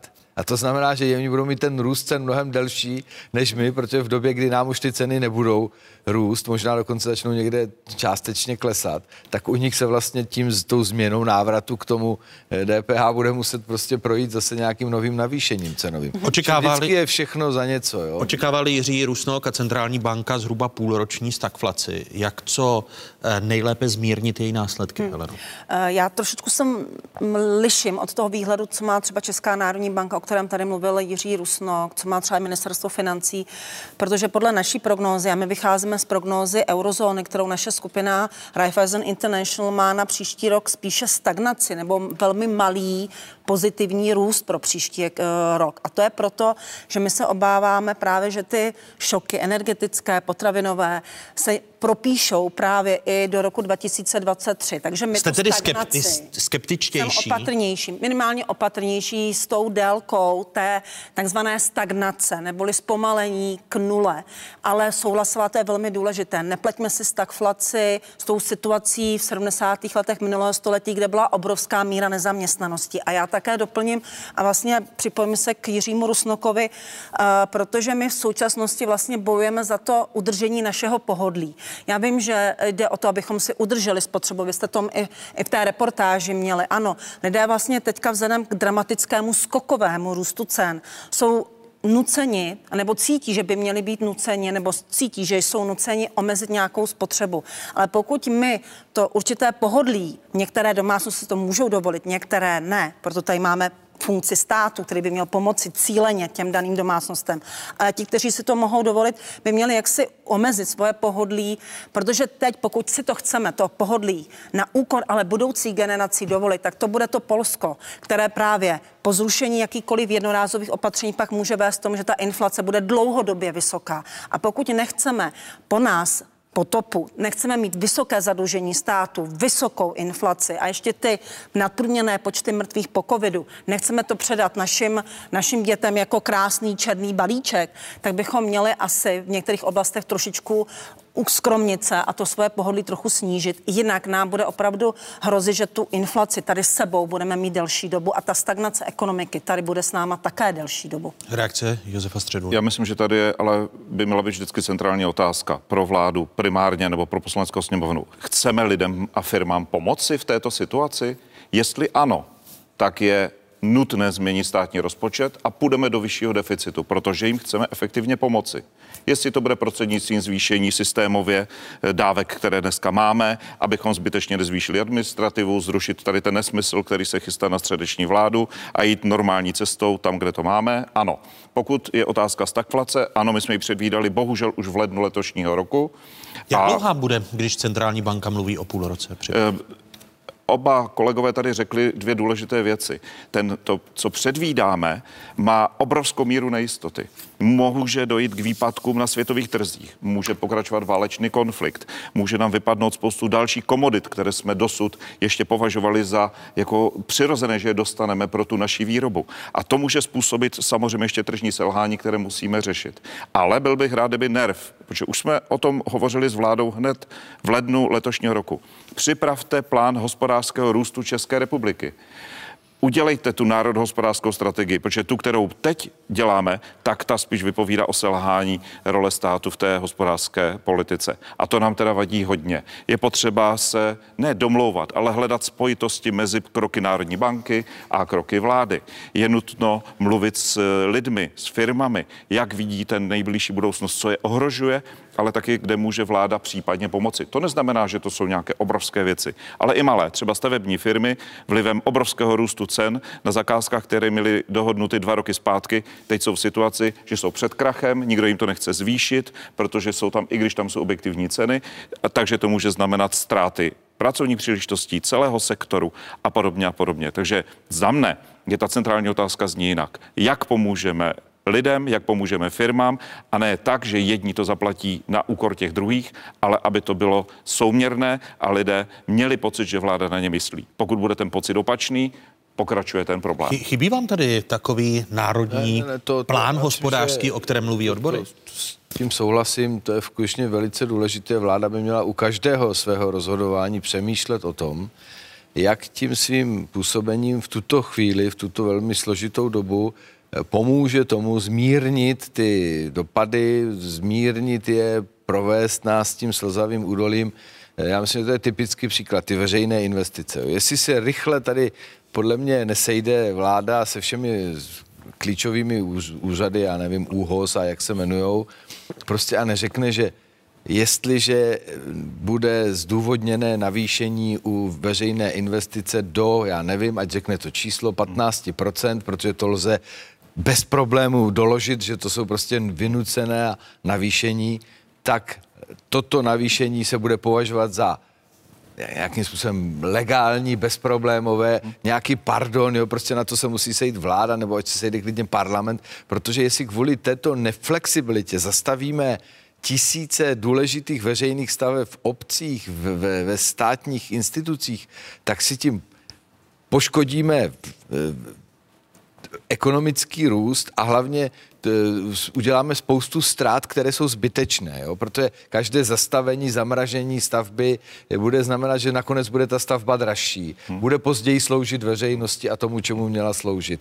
Ještě nám pokrachují zbytečně možná nějaké stavební podniky, jo? čili jenom ty už tak eh, zmítané různými poruchami ty ekonomické vazby dále ještě narušíme na věc, která se dá překlenout tím, že ano, budeme mít dočasně vyšší schodek, protože ty obce budou muset dát víc peněz, eh, stát taky, tam, kde to je stát, ale to za to stojí, jo? někde přidat 10-20 miliard v situaci, kdy tam stejně je 300, tak stojí podle mě za to, protože to je to právě, že nebudeme to předávat v dezolátním stavu těm dalším eh, štaf, štafetový kolik těm dalším ekipám, které to převezmou. Hmm. Jo, takže tady jde podle mě o takový jako i pragmaticky flexibilní přístup a já trošku obávám, že ten někdy chybí, jo, že tady ztrácíme čas eh, žabomíšími válkami, ale tohle jsou skutečně třeba pro mě důležité věci. Reakce? Eh, já určitě si myslím, že je dobré uh, si sednout a mluvila jsem o tom, že potřeba tady udělat nějaký sociální dialog a já bych teda s dovolením do toho zapojila i Českou národní banku, protože ta minimálně umí propočítat některé věci, třeba navýšení mest, jaký to může mít dopad minimálně teoreticky na inflaci, na růst ekonomiky. Myslím si, že aparát České národní banky může být součástí tohoto dialogu sociálního. A, když se a vy ho jako Národní ekonomická rada vlády chystáte vést? Až se sejdeme zatím... jako Národní ekonomická rada vlády, protože víte, že jsme byli ustanoveni minulou středu, takže ještě nebyl čas se sejít, takže nemohu mluvit. Jsem jedna osoba, jeden člen z mnoha velmi odborných, eh, nebo z mnoha ně, několika odborníků, kteří jsou součástí Národní, rozpočt, Národní ekonomické rady vlády, to také pletu.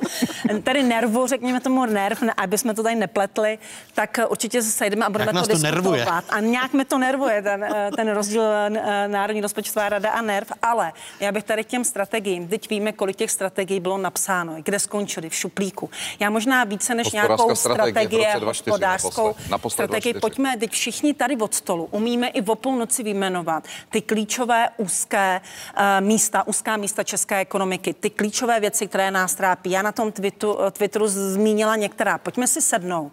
Zapojíme do toho sociálního dialogu, dialogu patřičné instituce, které se tímto zabývají a prioritizujeme. To znamená, my teď to, této kombinované krizi nemůžeme dělat všechno najednou, ale pojďme si nastavit priority, které věci můžeme změnit. Pokud možno hned, teď, které věci budeme měnit do, tři, do tří let, do, do čtyř let, do pěti let, které necháme k dalšímu volebnímu období a pojďme je prioritizovat. Další a to, to vy očekáváte od, od nervu, to očekáváte tohle. A myslím si, že tohle je věc, kterou by právě nerv měl nosit a ukazovat a upozorňovat vládu, kde jsou ta úzká hrdla, co proto můžeme udělat, v jakém horizontu a jak to posunout. A já souhlasím s tím, že musíme pomoci ekonomice cílovat ta úzká hrdla, ale to není plošné zasypávání pe- ekonomiku penězi. To není plošná pomoc, to je ta cílená pomoc, kterou musíme správně nacílit a zároveň ideálně tím té pomoci, ta pomoc by měla být v podobě omezení těch eh, neefektivit, eh, nekomunikace, eh, chyb v zákonech a podobně, která by měla pomoci české ekonomice vypořádat se Poslední... se všemi budoucími krizemi, které nedej bože ještě přijdou. Poslední otázka, respektive aspekt. Ta další nejistota se týká naší národní měny a výrazného oslabování, jehož jsme byli svědky v tom uplynulém týdnu. Eh, efekt Michl je jen částečným efektem oslabování koruny, kdy centrální banka oznámila, že intervenuje. Když se podíváme, eh, co se dělo s korunou v tomto týdnu, eh, v pátek po jednodenním oslabení znovu koruna mírně posílila k euru. Týden uzavřela v kurzu 24 korun a 66 haléřů za euro. Když se objevila na serveru seznam zprávy informace, že se prezident republiky Miloš Zeman chystá jmenovat novým guvernérem Národní banky Aleše Michla, koruna zahájila prudký pád. Do středy, kdy, prezidenta Aleš, kdy prezident Aleše Michla do funkce skutečně uvedl, se propadla, eh, jak vidíte, na 25,36. Minulý čtvrtek se pak sešla na mimořádném měnovém zasedání bankovní rada a rozhodla, že začne intervenovat na podporu měny, prodávat eura, nakupovat koruny a tím českou měnu posilovat. Česká národní banka se pustila do intervence proti svému vlastnímu guvernérovi. Je to tak, Jiří Rusnoku? Tak já bych to nekomentoval. My jsme se nepustili do intervence proti nikomu. My jsme reagovali na výkyv trhu, který považujeme za neadekvátní, nefundamentální, prostě samozřejmě je to nějaká reakce trhu na překvapivou eh, personální změnu. Je to i pro vás překvapivá personální změna? to, Eh, to bych vůbec nechtěl. No, když jste první otázku označil za podlou, tak pojďme skončit ty podlými otázkami.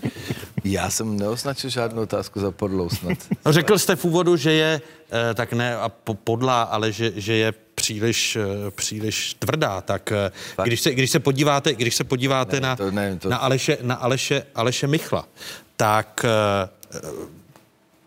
ta nervozita trhu a to, co se dělo s českou korunou, ukazuje, že tady další nejistota jak bude eh, vypadat politika centrální banky. Je tato nejistota na místě? A podívejte, já nevím, kdo budou ti další členové bankovní rady po hmm. prvním červenci. Eh, na druhou stranu jsem optimista v tom, že věřím, že ta instituce je velmi robustní, naštěstí nerozhoduje monokraticky, skutečně musí proto hlasovat většina ze sedmi členů a vlastně pro cokoliv, pro jakékoliv důležitější rozhodnutí eh, je tato většina potřebná, takže já bych to neviděl tak černě a dramaticky, ale... Víc... Zaskočila vás, eh, zaskočilo vás jméno vašeho nástupce? Tak Přímá rozhodně odpověď. mě překvapilo, rozhodně mě překvapilo, ano. V negativním? Eh, to nebudu komentovat, ne, nekomentuju své kolegy, ani nástupce, ani předchůdce, to vy jste Nečekal patřil, jsem toto jméno. Vy, vy, jste, vy jste patřil k těm guvernérům, eh, kterým vycházel prezident republiky vstříc, aby byla politika centrální banky kompaktnější. Eh, jsou na místě obavy, že Aleš Michl a jeho pohled na eh, měnovou politiku může zvýšit tu nejistotu, pokud mu prezident umožní vybrat si do bankovní rady, protože se bavíme, tuším, o čtyřech až pěti, až pěti, pěti lidech, což znamená výraznou obměnu eh, centrální banky. Máte z toho obavy? Uh, nevím, ne, obavy Samozřejmě mám nejistotu, mám nejistotu a nevím, takže, takže ale neobávám se toho, že by, vidíte se, ti lidé tam jdou s nějakou odpovědností. To jako není, jako že si jdou někam sednout a budou si hrát, jo. To, jako, to, to, to, to je samozřejmě velice exkluzivní pozice, ale ta je prostě v rovnováze s velkou odpovědností.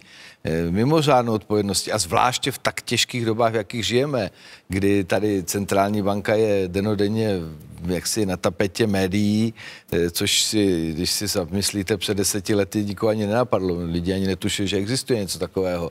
Takže eh, ta odpovědnost je obrovská. Každý, kdo tam bude a sedět a bude rozhodovat o věcech důležitých, a těch je řada, tak si musí prostě být té odpovědnosti vědom. To je všechno. Te, ta banka, to výhoda je to, že je jasně dáno, co má dělat, no a na to je zákon, prostě tam je napsáno, jaké má cíle, úkoly, jaké má k tomu používat prostředky, No a pak existuje nějaký standard, prostě, který vytváří ten trh, vytváří ten svět centrálních bank v demokratických zemích s liberální tržní ekonomikou a to se nelze podle mě jako odpoutat od toho. Dostáváme se ve středu do nejistoty kolem eh, centrální banky eh, v souvislosti s novým guvernérem.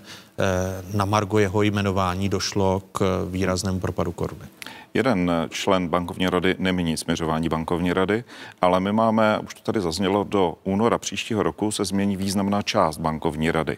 A poté příští prezident či prezidentka České republiky změní pouze jednoho člena bankovní rady. Což znamená, že teď se rozhoduje o směřování bankovní rady a České národní banky na nejbližších 6-7 let.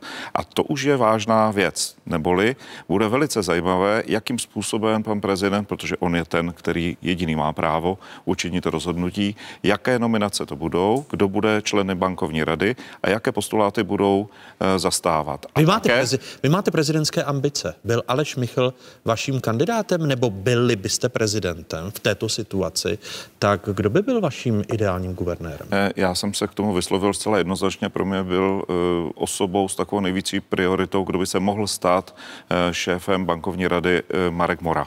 Eh, já jsem to dal najevo i v rozhovorech, protože člověk sleduje delší dobu vývoj v Národní bance a považoval jsem toto jméno z mého pohledu neprezidenta Středuli za vlastně favorita a jeho jméno figurovalo mezi těmi přibližně čtyřmi možnými jmény a v této chvíli je to někdo jiný. Otázka Zvyš, samozřejmě zvyšuje, se ta, zvyšuje se ta nejistota, pokud si Aleš Michl, proto jsem zmiňoval, že to, že Jiří Rusnok měl u Miloše Zemana dveře otevřené a naslouchal Miloš Zeman Jiřímu Rusnokovi, hmm. tak se vytvořil poměrně kompaktní a stabilní tým v centrální, v centrální bance. E, máte obavy, pokud vyjde prezident republiky vstříc personálním nominacím Aleše Michla, když trh je nervózní při samotné jmenování Aleše Michla? Já věřím, že Miloš Zeman v tomto případě učiní to, že on bude rozhodovat a zdali se zeptá budoucího guvernéra na eh, případné jeho nominace, tak je to jen, jen jeho volba.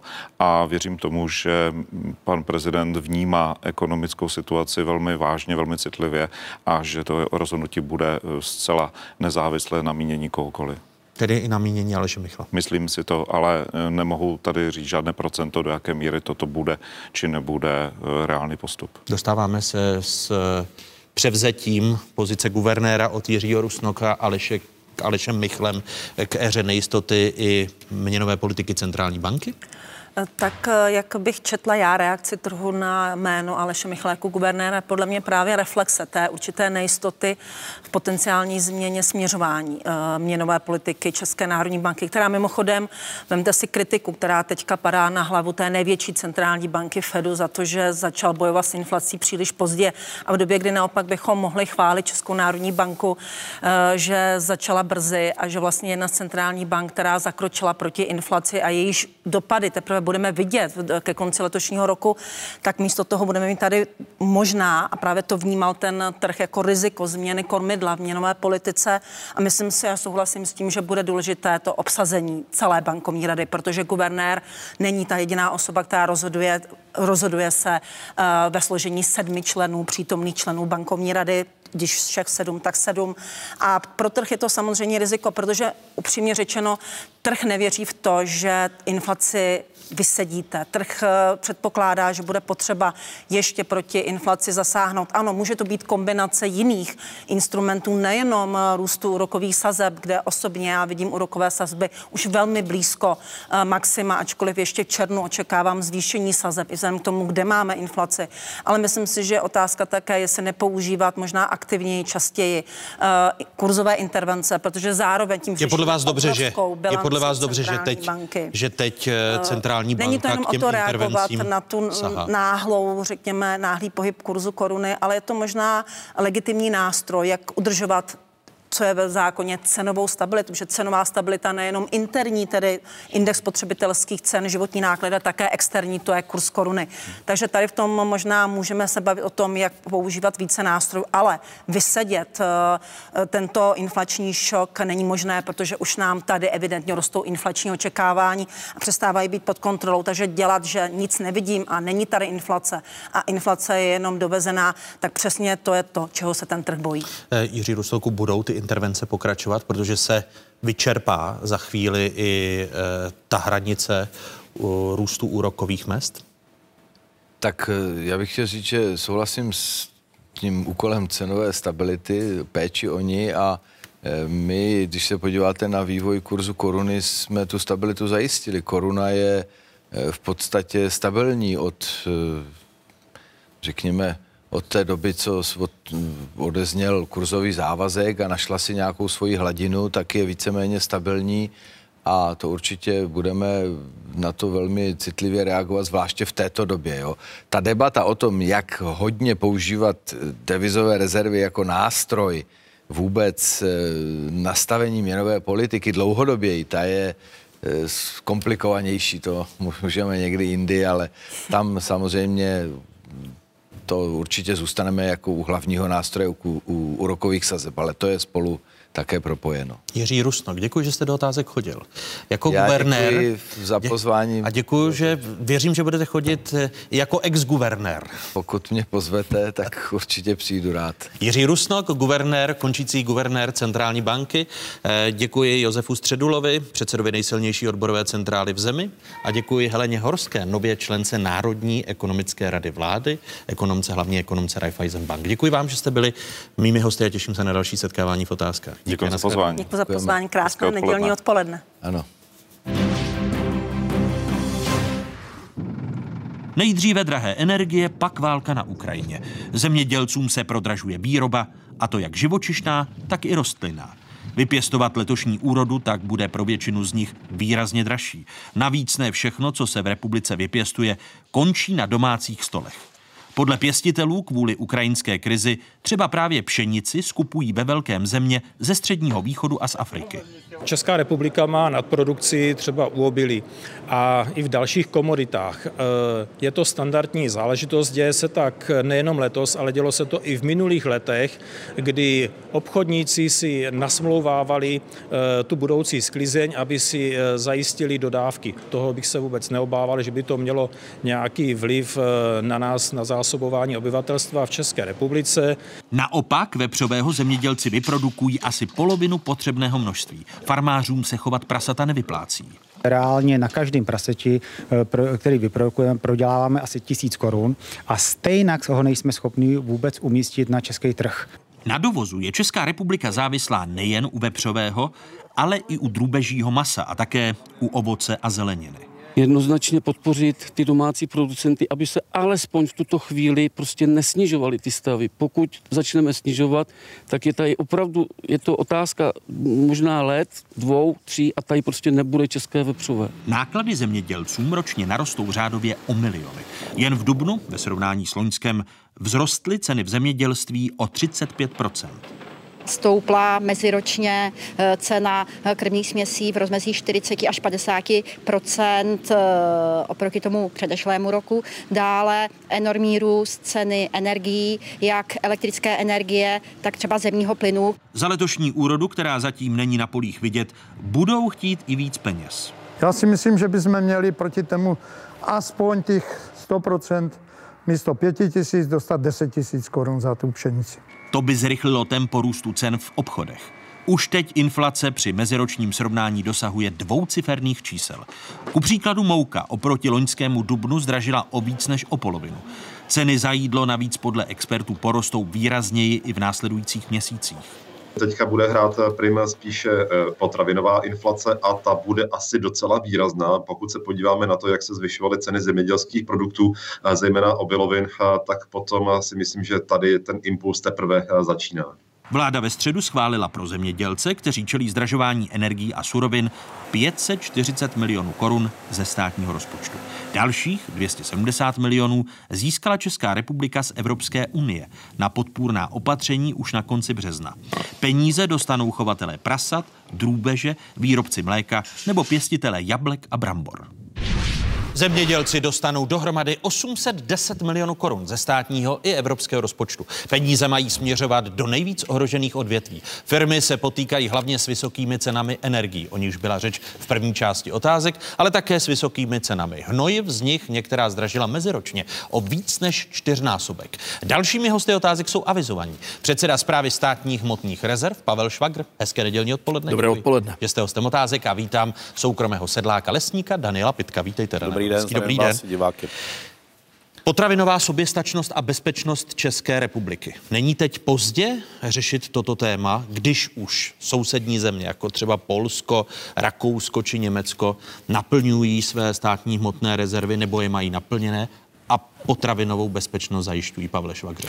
Já si myslím, že nikdy není pozdě lépe zabezpečit stát. Samozřejmě, pokud cokoliv pořizujete v době, kdy se blíží krizový stav nebo je krize, tak riskujete, že eh, nakoupíte za několikanásobné ceny, případně toho nakoupíte výrazně méně. Ale ono je taky otázka, eh, do jakého stavu jsme nyní dospěli a já bych o tom mohl hovořit. Mm, před několika lety, když jsme hovořili nejenom o oblasti potravinové bezpečnosti, ale o surovinové bezpečnosti, o nákupech třeba ropy, tak eh, ty moje nářky eh, nikdo z politické reprezentace nevyslyšel, protože prostě jsme měli pocit, že žijeme v bezpečném světě, kdy si všechno hned teď koupím. Eh, byl tady pocit ten, že držet státní hmotné rezervy je zbytečné, je to drahé pro státní rozpočet. A podívejme se, COVID způsobil zásadní čáru. Covidové uvědomění si toho, že jsme nebyli dostatečně připraveni, že najednou se zjistilo, že nic není, všechno je drahé, v důsledku toho uh, letadla Čína nemá cenu to tady rozebírat. Myslím si, ta covidová čára ukázala, že to vnímání se zásadně změnilo. Navíc teď v souvislosti s Ukrajinou víme, že nežijeme ani v bezpečném světě, ale jsme zranitelní. Globalizace do toho. A do toho potravinová krize. A do toho potravinová krize. Která může Jedno souvisí s druhým. přejít. A teď je zde můj oblíbený kontrolní závěr, zveřejnění kontrolního závěru z prosince loňského roku, kdy Nejvyšší kontrolní úřad při kontrole hospodaření zprávy státních hmotných rezerv v letech 2016 až 2021 zjistil, cituji, zpráva státních hmotných rezerv v době kontroly Nejvyššího kontrolního úřadu nesplňovala minimální limity definované ministerstvem zemědělství u pěti z devíti druhů základních potravin. Co se změnilo od prosince, kdy byla tato kontrolní zpráva zveřejněna? V zásadě se nezměnilo nic a na tu změnu je potřeba další období. To konstatování... Takže stále, stále nenaplňujete Nenaplňujeme. pět z devíti druhů základních potravin ve zprávě státních Nenaplňujeme. Rezerv. A to souvisí s tím, co jsem říkal. Samozřejmě e, příprava na krizi a, a, a nákup třeba i z hlediska potravin, to není lousknutím prstů, že teď všechno nakoupíme. K tomu potřebujete nejenom finanční prostředky, které jsme v minulosti neměli, to je taky jeden z těch důvodů, proč to nejvyšší kontrolní úřad e, jakoby avizuje. Ano, Odbočím. nebyli jste kritizováni vy jako prostředník, ale právě ministerstva. Ano že nezabezpečovala. Ano. Já jsem tady zpravidla v otázkách probíral nenaplnění zprávy státních hmotných rezerv hmm. u pohonných hmot, u ropy a ropných produktů, hmm. ale u potravin to bylo pět hmm. z devíti nenaplněných. Ano, je to přesně tak. Uh, čili jedna věc je potřebujete finanční prostředky a potřebujete je včas, respektive dopředu, aby se také ty nákupy plánovaly, protože vytvoření hmotných rezerv na to potřebujete mít plán. Ale eh, my sestavujeme každé dva roky plán pořizování státních hmotných rezerv. Eh, ty plány vážou na krizové plány jednotlivých ministerstev, ale plán na roky 17, 18 a plán na roky 19, 20 nám vláda neschválila, takže ono se velice dobře eh, jakoby retoricky hovoří o připravenosti, ale pokud nemáme vládou schválený plán, tak tím pádem nemáte jistotu přidělených finančních prostředků. Jedno souvisí s druhým. A je to, je, to, je... je to chyba vlády nebo vaší neschopnosti napsat dobré plány? Ne, uh, uh, je potřeba se podívat, jak se obecně státní hmotné rezervy tvoří. A to od spodu, protože tady vzniká nějaký systém nouzových dodávek, plánují se krizové plány, ministerstva sestavují krizový plán, jednou za dva roky ty krizové plány revidují a cestou ministra my dostaneme požadavky na upgrade toho, co ve státních hmotných rezervách je. My to sumarizujeme, uh, případně případně upozorněme na to, co si myslíme, že by ještě bylo dobré dokoupit a jdeme s tím do vlády a na ministerstvo financí s přidělením finančních prostředků. Ale já myslím, že je všeobecně známo, že v tom minulém období jsme byli dlouhodobě deficitní. Ale abych se vrátil ještě k té zprávě NKU, jedna věc jsou finanční prostředky. Druhá věc je ale akceptace toho trhu. Eh, my jako státní úřad jsme poměrně hodně svázaný zákonem o zadávání veřejných zakázek na jedné straně, na druhé straně zákonem o majetku státu. To je potřeba říct, protože ty zakázky musí být otevřený, transparentní, nemůžeme na tom volném trhu se pohybovat tak, jak bychom chtěli. A samozřejmě uh, další důvod je, a ten s tím souvisí, to, abychom na trhu byli úspěšní. My jsme vypisovali celou řadu zakázek i v oblasti potravin a nebyli jsme úspěšní.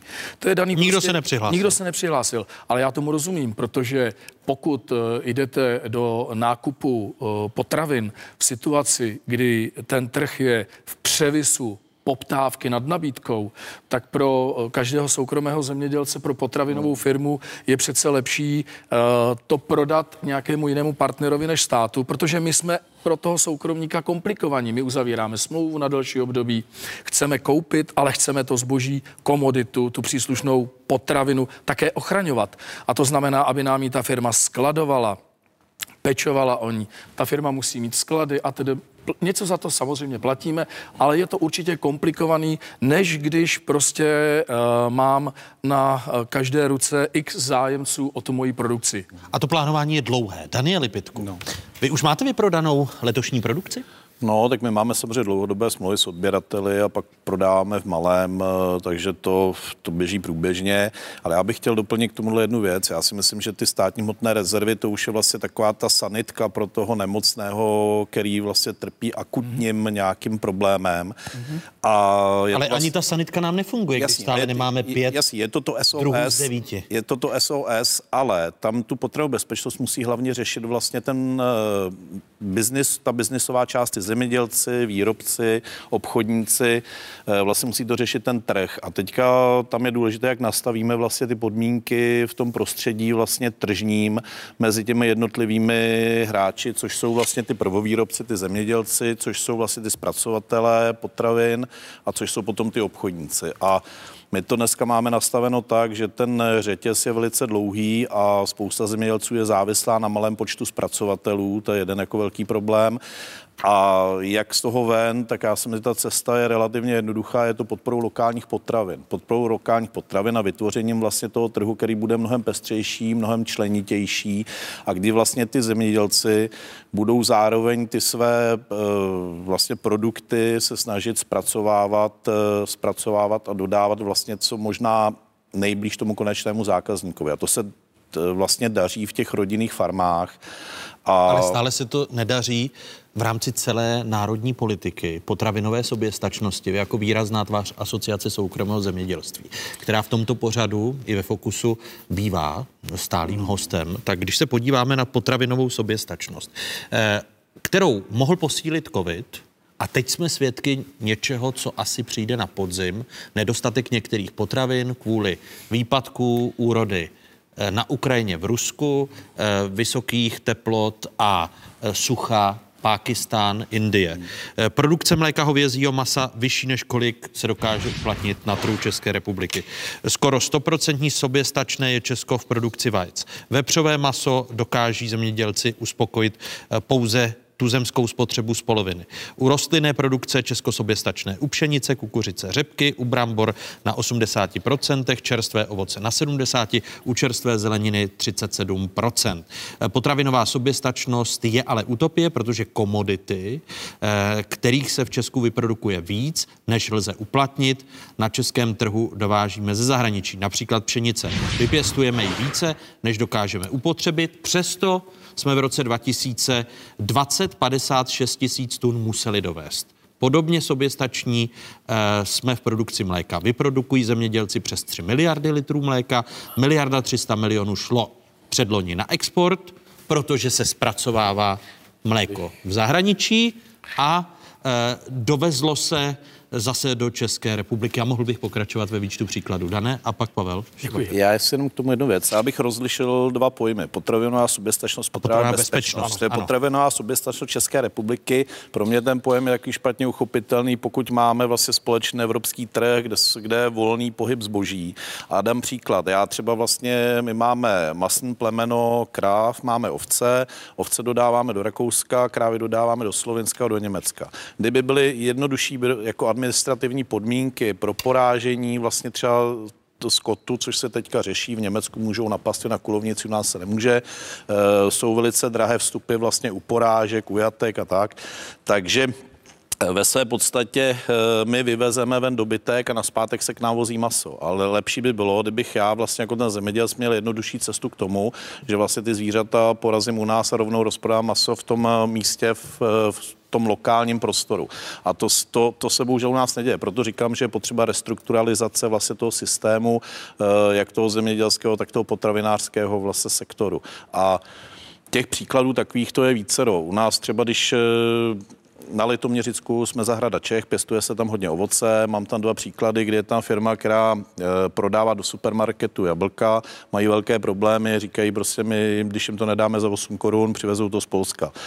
12 kilometrů od nich je další zemědělec, který má asi 70 hektarů sadů. Ten si udělal ze stodoly prodejnu, kterou má na cestě z Lovosic do Mostu a on tam vyprodá veškerou svou produkci, ještě překupuje od dalších prodává to vlastně v průměru za nějakých 24 korun. Takže on vynechal vlastně ty překupníky, ty supermarkety a rovnou to prodává vlastně tak, jak to chce Evropská unie, farm to fork z té, z těch vidlí na tu vidličku. A to je to zásadní, co by se měli udělat. A pokud posílíme tu lokální produkci, tak vlastně posílíme ty zemědělce jako takové, posílíme ty rodinné farmy. A rodinné farmy jsou základem zemědělství vlastně ve všech zemích eh, kolem nás, těch civilizovaných. Rakousko má vlastně skoro vyrovnanou bilanci zeměděl, zemědělského obchodu nebo obchodu s zemědělskými komoditami. A my jsme třeba v roce 2019 tím, že jsme vlastně eh, ten systém náš je závislý vlastně na těch velkých podniky, podnicích z velké míry a máme velice administrativně složité různé ty výroby a, a ten přístup vlastně k té, k té produkci, aby mohli ty lidi jednodušeji produkovat tak eh, my jsme v roce 2019, minulý 2020, to bylo, jak jsme byli asi 47 miliard eh, v mínusu vlastně v tom, eh, v tom deficitu obchodním se, se zemědělskými komoditami. A dovezli jsme v tom roce asi 350 tisíc tun vlastně masa, jak hovězího, vepřového, drůbežího. Co by bylo teď zapotřebí, abychom se chovali racionálně ve zhoršených globálních podmínkách, umocněných válkou na Ukrajině? No já si myslím, že podpořit právě vlastně ty rodinné farmy, tu lokální produkci, to je úplně za mě to nejzásadnější, co vlastně můžeme udělat, aby jsme posílili tu naši potravinou bezpečnost. Protože eh, když v tom místě to vyprodukujete, rovnou to rozprodáte v tom okolí vlastně těm konečným zákazníkům, tak pro ty zemědělce i pro ty vlastně zpracovatele, to je to nejvýhodnější, co se může udát a je to ideální vlastně i pro ty pro ty konečné zákazníky. Tak já navážu. Ano, potravinová Já souhlasím s tím, co říkal pan kolega, potravinová bezpečnost a potravinová soběstačnost, ale je potřeba říct, že čím větší budeme mít potravinovou soběstačnost, hmm. tak tím menší množství rezerv potřebujeme, tak. protože uh, to vidíme například kolem ropy. Země, které produkují ropy, ropu, Eh, nemusí udržovat zásoby na 90 dnů. To je první pravidlo, které eh, tady v tuhle chvíli platí. Druhá věc je, že eh, když jste hovořil o tom, že na podzim bude nedostatek potravin, tak já myslím, že to je v tuhle chvíli spekulace a nemyslím si, že je dobré v tuhle chvíli spekulovat. Já osobně si myslím, že zemědělský sektor v tuhle chvíli je na tom dobře, jsme dobře vybaveni. Zemědělství funguje, funguje nám i obchodní sektor. A vy, vy ne, já, já, pardon, jenom vy ne, neočekáváte v souvislosti s tím, co jsem zmiňoval. Indie, větší spotřeba dovozů kvůli suchu a tomu, co se odehrává. Putinova strategie agrese na Ukrajině, rozbití infrastruktury, především zemědělské, hmm. blokace eh, námořních cest a vývozu hmm. eh, obilí z Ukrajiny, to vás neopravňuje k tomu, abyste se bál podzimu? Tak já se podzimu bojím, ale na druhou stranu eh, já si myslím, že ještě v té situaci nejsme a myslím si, že to opravdu zemědělství a ty potravinové řetězce v České republice fungují.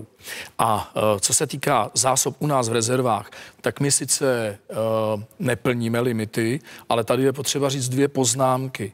Na konci loňského roku došlo k navýšení uh, té potravinové bezpečnosti ze tří dnů na 15 dnů tehdejší minulou vládou, protože samozřejmě jsou tady nové výzvy, sucho a tedy a tedy, může se cokoliv stát. To je dlouhodobý úkol a je dobře, když tomu budeme směřovat.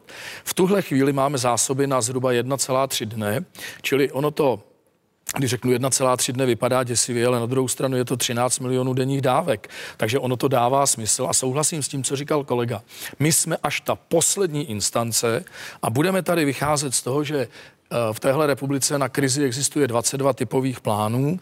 Jedním z těch typových plánů je plán ministerstva zemědělství a to je plán na narušení dodávek velkého rozsahu. A to je ta naše role. Samozřejmě ministerstvo zemědělství dělá průběžný revize a to je třeba i ta debata, kdy pan ministr zemědělství v tuhle chvíli Eh, velice intenzivně hovoří o tom, aby náš rozpočet byl posílen na tu potravinovou bezpečnost. O půl eh, miliardy. O půl miliardy. Jedna věc, ale druhá věc, která s tím souvisí, a já už jsem tady říkal, že uh, máme problémy s tím, aby vůbec se nám Eh, některé firmy hlásily do těch zakázek, tak já za podstatný v téhle uh, situaci považuji i to, že jsme se s panem ministrem zemědělství domluvili, že vznikne jakási koncepční expertní skupina, která bude debatovat o tom, jaké jsou ty problémy na tom trhu a co můžeme udělat všichni dohromady, aby ten zájem firm byl větší. Já vám řeknu možná Můžu jenom, jenom, jenom tady, tady, tady vám právě vstoupím do řeči a zeptám se na to uh, systémové řešení, které je zmiňováno i v tom nálezu nejvyššího kontrolního úřadu. Vy už jste to Pavle zmínil, že zpráva státních hmotných rezerv má povinnost udržovat v rezervách zásoby potravin mm-hmm. pro tu velkou krizi. V tuto chvíli máte potraviny na méně než 1,5 dne. 1,3. 1,3 dne fungování státu. Dávek. Ano, 13 milionů porcí.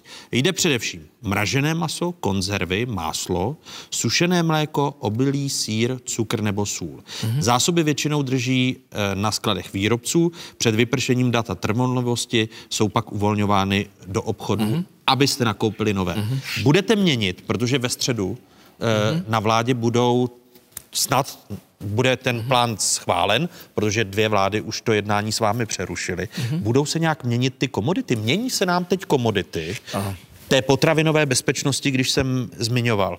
Mražené maso, konzervy, máslo, sušené mléko, obilí, sír, cukr nebo sůl. Tak eh, na příští vládě ta debata nebude, protože ta debata se odehrála na minulé vládě a eh, platí to, co jsem řekl. Z těch tří dnů jdeme v těch komoditních, v, té komodit, v těch komoditních položkách na 15 dnů. Takže prostor pro potravinovou bezpečnost a definování těch konkrétních položek je v tuhle chvíli veliký. Já necítím potřebu uh, nějak dramaticky měnit strukturu těch položek, ale samozřejmě pokud ministerstvo zemědělství přijde se změnou těch položek, je to uh, samozřejmě záležitost primárně ministerstva zemědělství. Ale já jsem chtěl doříct uh, to, já, ještě. Omlouvám já, se. Já vám, já vám hned dám jenom prostor, abyste mi ale vysvětlil. Eh, až na těch 15 dnů ano. navýšit ty porce ano. by znamenalo navíc 8 miliard korun. Víc. V, kolik? V dnešní, eh, v dnešní situaci při dnešních cenách odhad je kolem 11-12 miliard. Takže už jsme na 12 miliardách, ale, ale, protože těch 8 byl starý odhad. Ano, ale my ale se bavíme řekněte, o tom, pardon, omlouvám se, my se bavíme o tom, že těch 15 dnů není záležitost příštího roku. Eh, v loni byla dohoda o tom, že bychom měli jít na těch 15 dnů v příštích 15 letech. Čili Co rok tady... to den? Principu co rok to den. A to může vláda samozřejmě zrychlit, ale za situace, že dostaneme se k těm systémovým opatřením. A, já, jsem, a, to, je já to, a to, to, to je to, co jsem tak. se chtěl zeptat, ale berete mi, je to skvělé, jak jsme na sebe napojení, protože mi berete otázky z úst. Uh, vy jste v roce 2020, to je to systémové opatření? Trefuju se? Uh, já jsem se jste připravili novelu zákona, která by umožnila pořizovat hmotné rezervy ano. nejen výlučně do majetku státu, ale také formou rezervace u vlastníka. Ano. Daniel má krávy ano. a vy byste si u, u vlastníka, u Daniela ano. objednali krávy. Ano. A byly by to vaše krávy. Ano. To by a... mohlo zvýšit zájem Daniela Pitka, aby nám nenechal tak, porážet eh, krávy v Rakousku. Nebo... Je to určitě jedno z těch eh, systémových opatření, které by mělo fungovat jako doplněk k tomu stávajícímu systému. Vycházíme z toho, že dnes veškeré státní hmotné rezervy podle zákona musí být stoprocentně v majetku státu. Rezervační systém by především v té oblasti potravin, ale nejenom zde, i v jiných komoditách, třeba ve zdravotnictví, aplikují rezervační systém v Polsku velmi úspěšně. Tak ten systém by mohl fungovat jako doplňkový systém, kde uh, my bychom prostě vyhlásili výběrové řízení na zemědělce, potravináře, který by nám příslušnou komoditu dodal v takzvaném rezervačním systému. Zarezervovali bychom si ji teprve v případě, kdy tady bude hrozit ta reálná uh, krizová situace, tak v tu chvíli bychom dali pokyn tu komoditu bychom koupili za cenu, která bude v čase a místě obvyklá. Zkráceně řečeno, my jsme s touhle myšlenkou přišli už poprvé někdy kolem roku 2017. Tenkrát jsme předběhli dobu. Uh, no ale Babišova vláda, období, Babišova vláda uh, ji neprojednala. Do, to, do toho ano. konce minulého roku ji neprojednala ano. a současná ano. vláda ještě také. A důvod, uh, proč ji neprojednala, já si myslím, že je úplně jednoduchý. My jsme tu novelu předkládali v prosinci 2019. Vypořádání připomínkového řízení bylo v lednu 2020 2020 a přišel covid a nastala úplně jiná priorita. A my v tuhle chvíli s tím rezervačním systémem přicházíme znovu. Já už jsem o tom rezervačním systému vládu informoval a myslím si, že to eh, dnešní období nejistoty, snaha šetřit eh, veřejné zdroje a přesto se lépe připravit na krizi, Myslím si, že v tuhle chvíli jsme v té šťastnější situaci, kdyby tohle opatření mohlo uh, být i uplatněno. A tady vy tedy, vy tedy, vy tedy myslíte, že, že, že vláda do léta tu novelu, novelu zákona projedná? Tak my ji určitě do léta předložíme. Uh, je to samozřejmě záležitost potom legislativního postupu. Uh,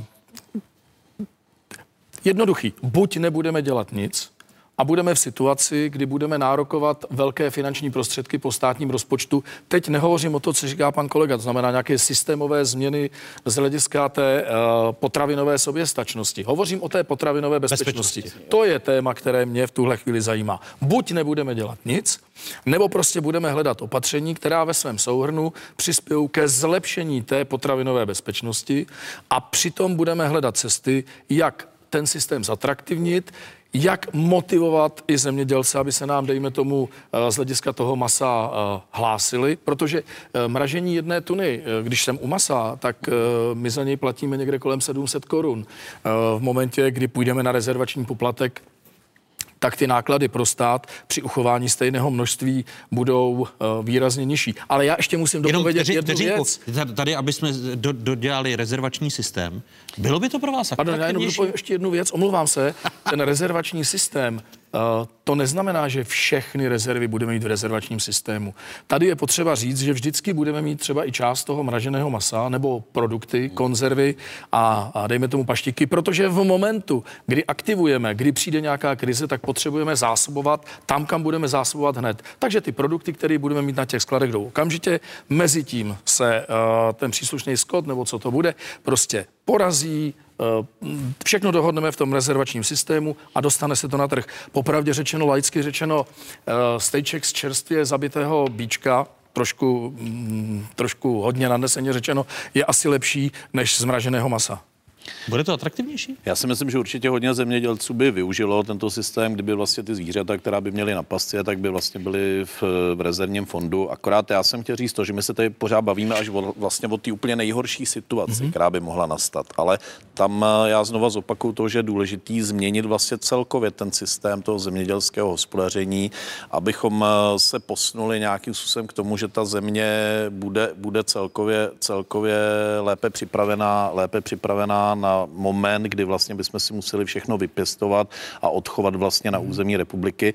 A to se dá právě těma lokálníma, lokálníma tou podporou těch lokálních potravin. A e, asociace tohle to prosazuje a já si vůbec nemyslím, že e, nám hrozí teďka nějaký hladomor. Hladomor samozřejmě hrozí ve světě. Dneska je 276 milionů lidí na světě vlastně e, ohladu, dalších 80 milionů má přibít díky vlastně válce na Ukrajině, e, protože samozřejmě Ukrajina je jeden z největších vývozců obilí, obilí vlastně na světové trhy a hlavně na Blízký východ, na Afric, do afrických zemí, Egypt, tam je dokonce i do Turecka, že jo, země Sahelu, takže to bude mít velký dopady na Evropu, ale bude to mít dopady v cenách. A já si myslím, že Evropská unie nebo ta politická elita, která nás vede, jak, jak teď České republice, tak v Evropské unii, tak budou mít tu příčetnost, aby v případě, že by těch potravin vlastně začínalo být málo, těch komodit a byly vykupovány z třetích zemí, takže prostě zastaví vývoz, tak jak to udělá Indie teďka třeba. Že?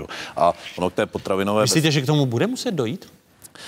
No to nikdo neví nikdo teďka. Neví. To bude záležet na tom, jak se bude vyvíjet válka na Ukrajině, jak se bude vyvíjet počasí, protože dneska už zase samozřejmě t, jako čelíme suchu, teďka už zase to jaro bylo nehezký, eh, lonský, lonský rok se poved, ale byl vlastně, eh, to byl normální rok, který kdysi býval normální, tak se najednou objevil zpátka, stává se extrémem v těch... V těch výjimečným. Tak, výjimečným, tak. A ona ta potravinová bezpečnost bude z dlouhodobého hlediska i o tom, abychom vlastně měli živou půdu, která vlastně funguje, která je Eh, plodící, která dokáže plodit. A to je další z úkolů vlastně zemědělců, aby zachovali vlastně tu půdu plodnou a měli jsme ty výnosy z té půdy, protože klimatická změna postupuje a i tímto způsobem se o to musíme zajímat. A proto říkám, my tolik apelujeme na to, aby, aby vlastně byly podpořeny ty rodinné farmy a chtěli bychom i, aby se eh, přijal zákon o rodinných farmách, protože ty rodinné farmy vlastně v drtivé části světa i Evropy jsou tím, tím základním modelem zemědělství, který vlastně živí ty, ty národy.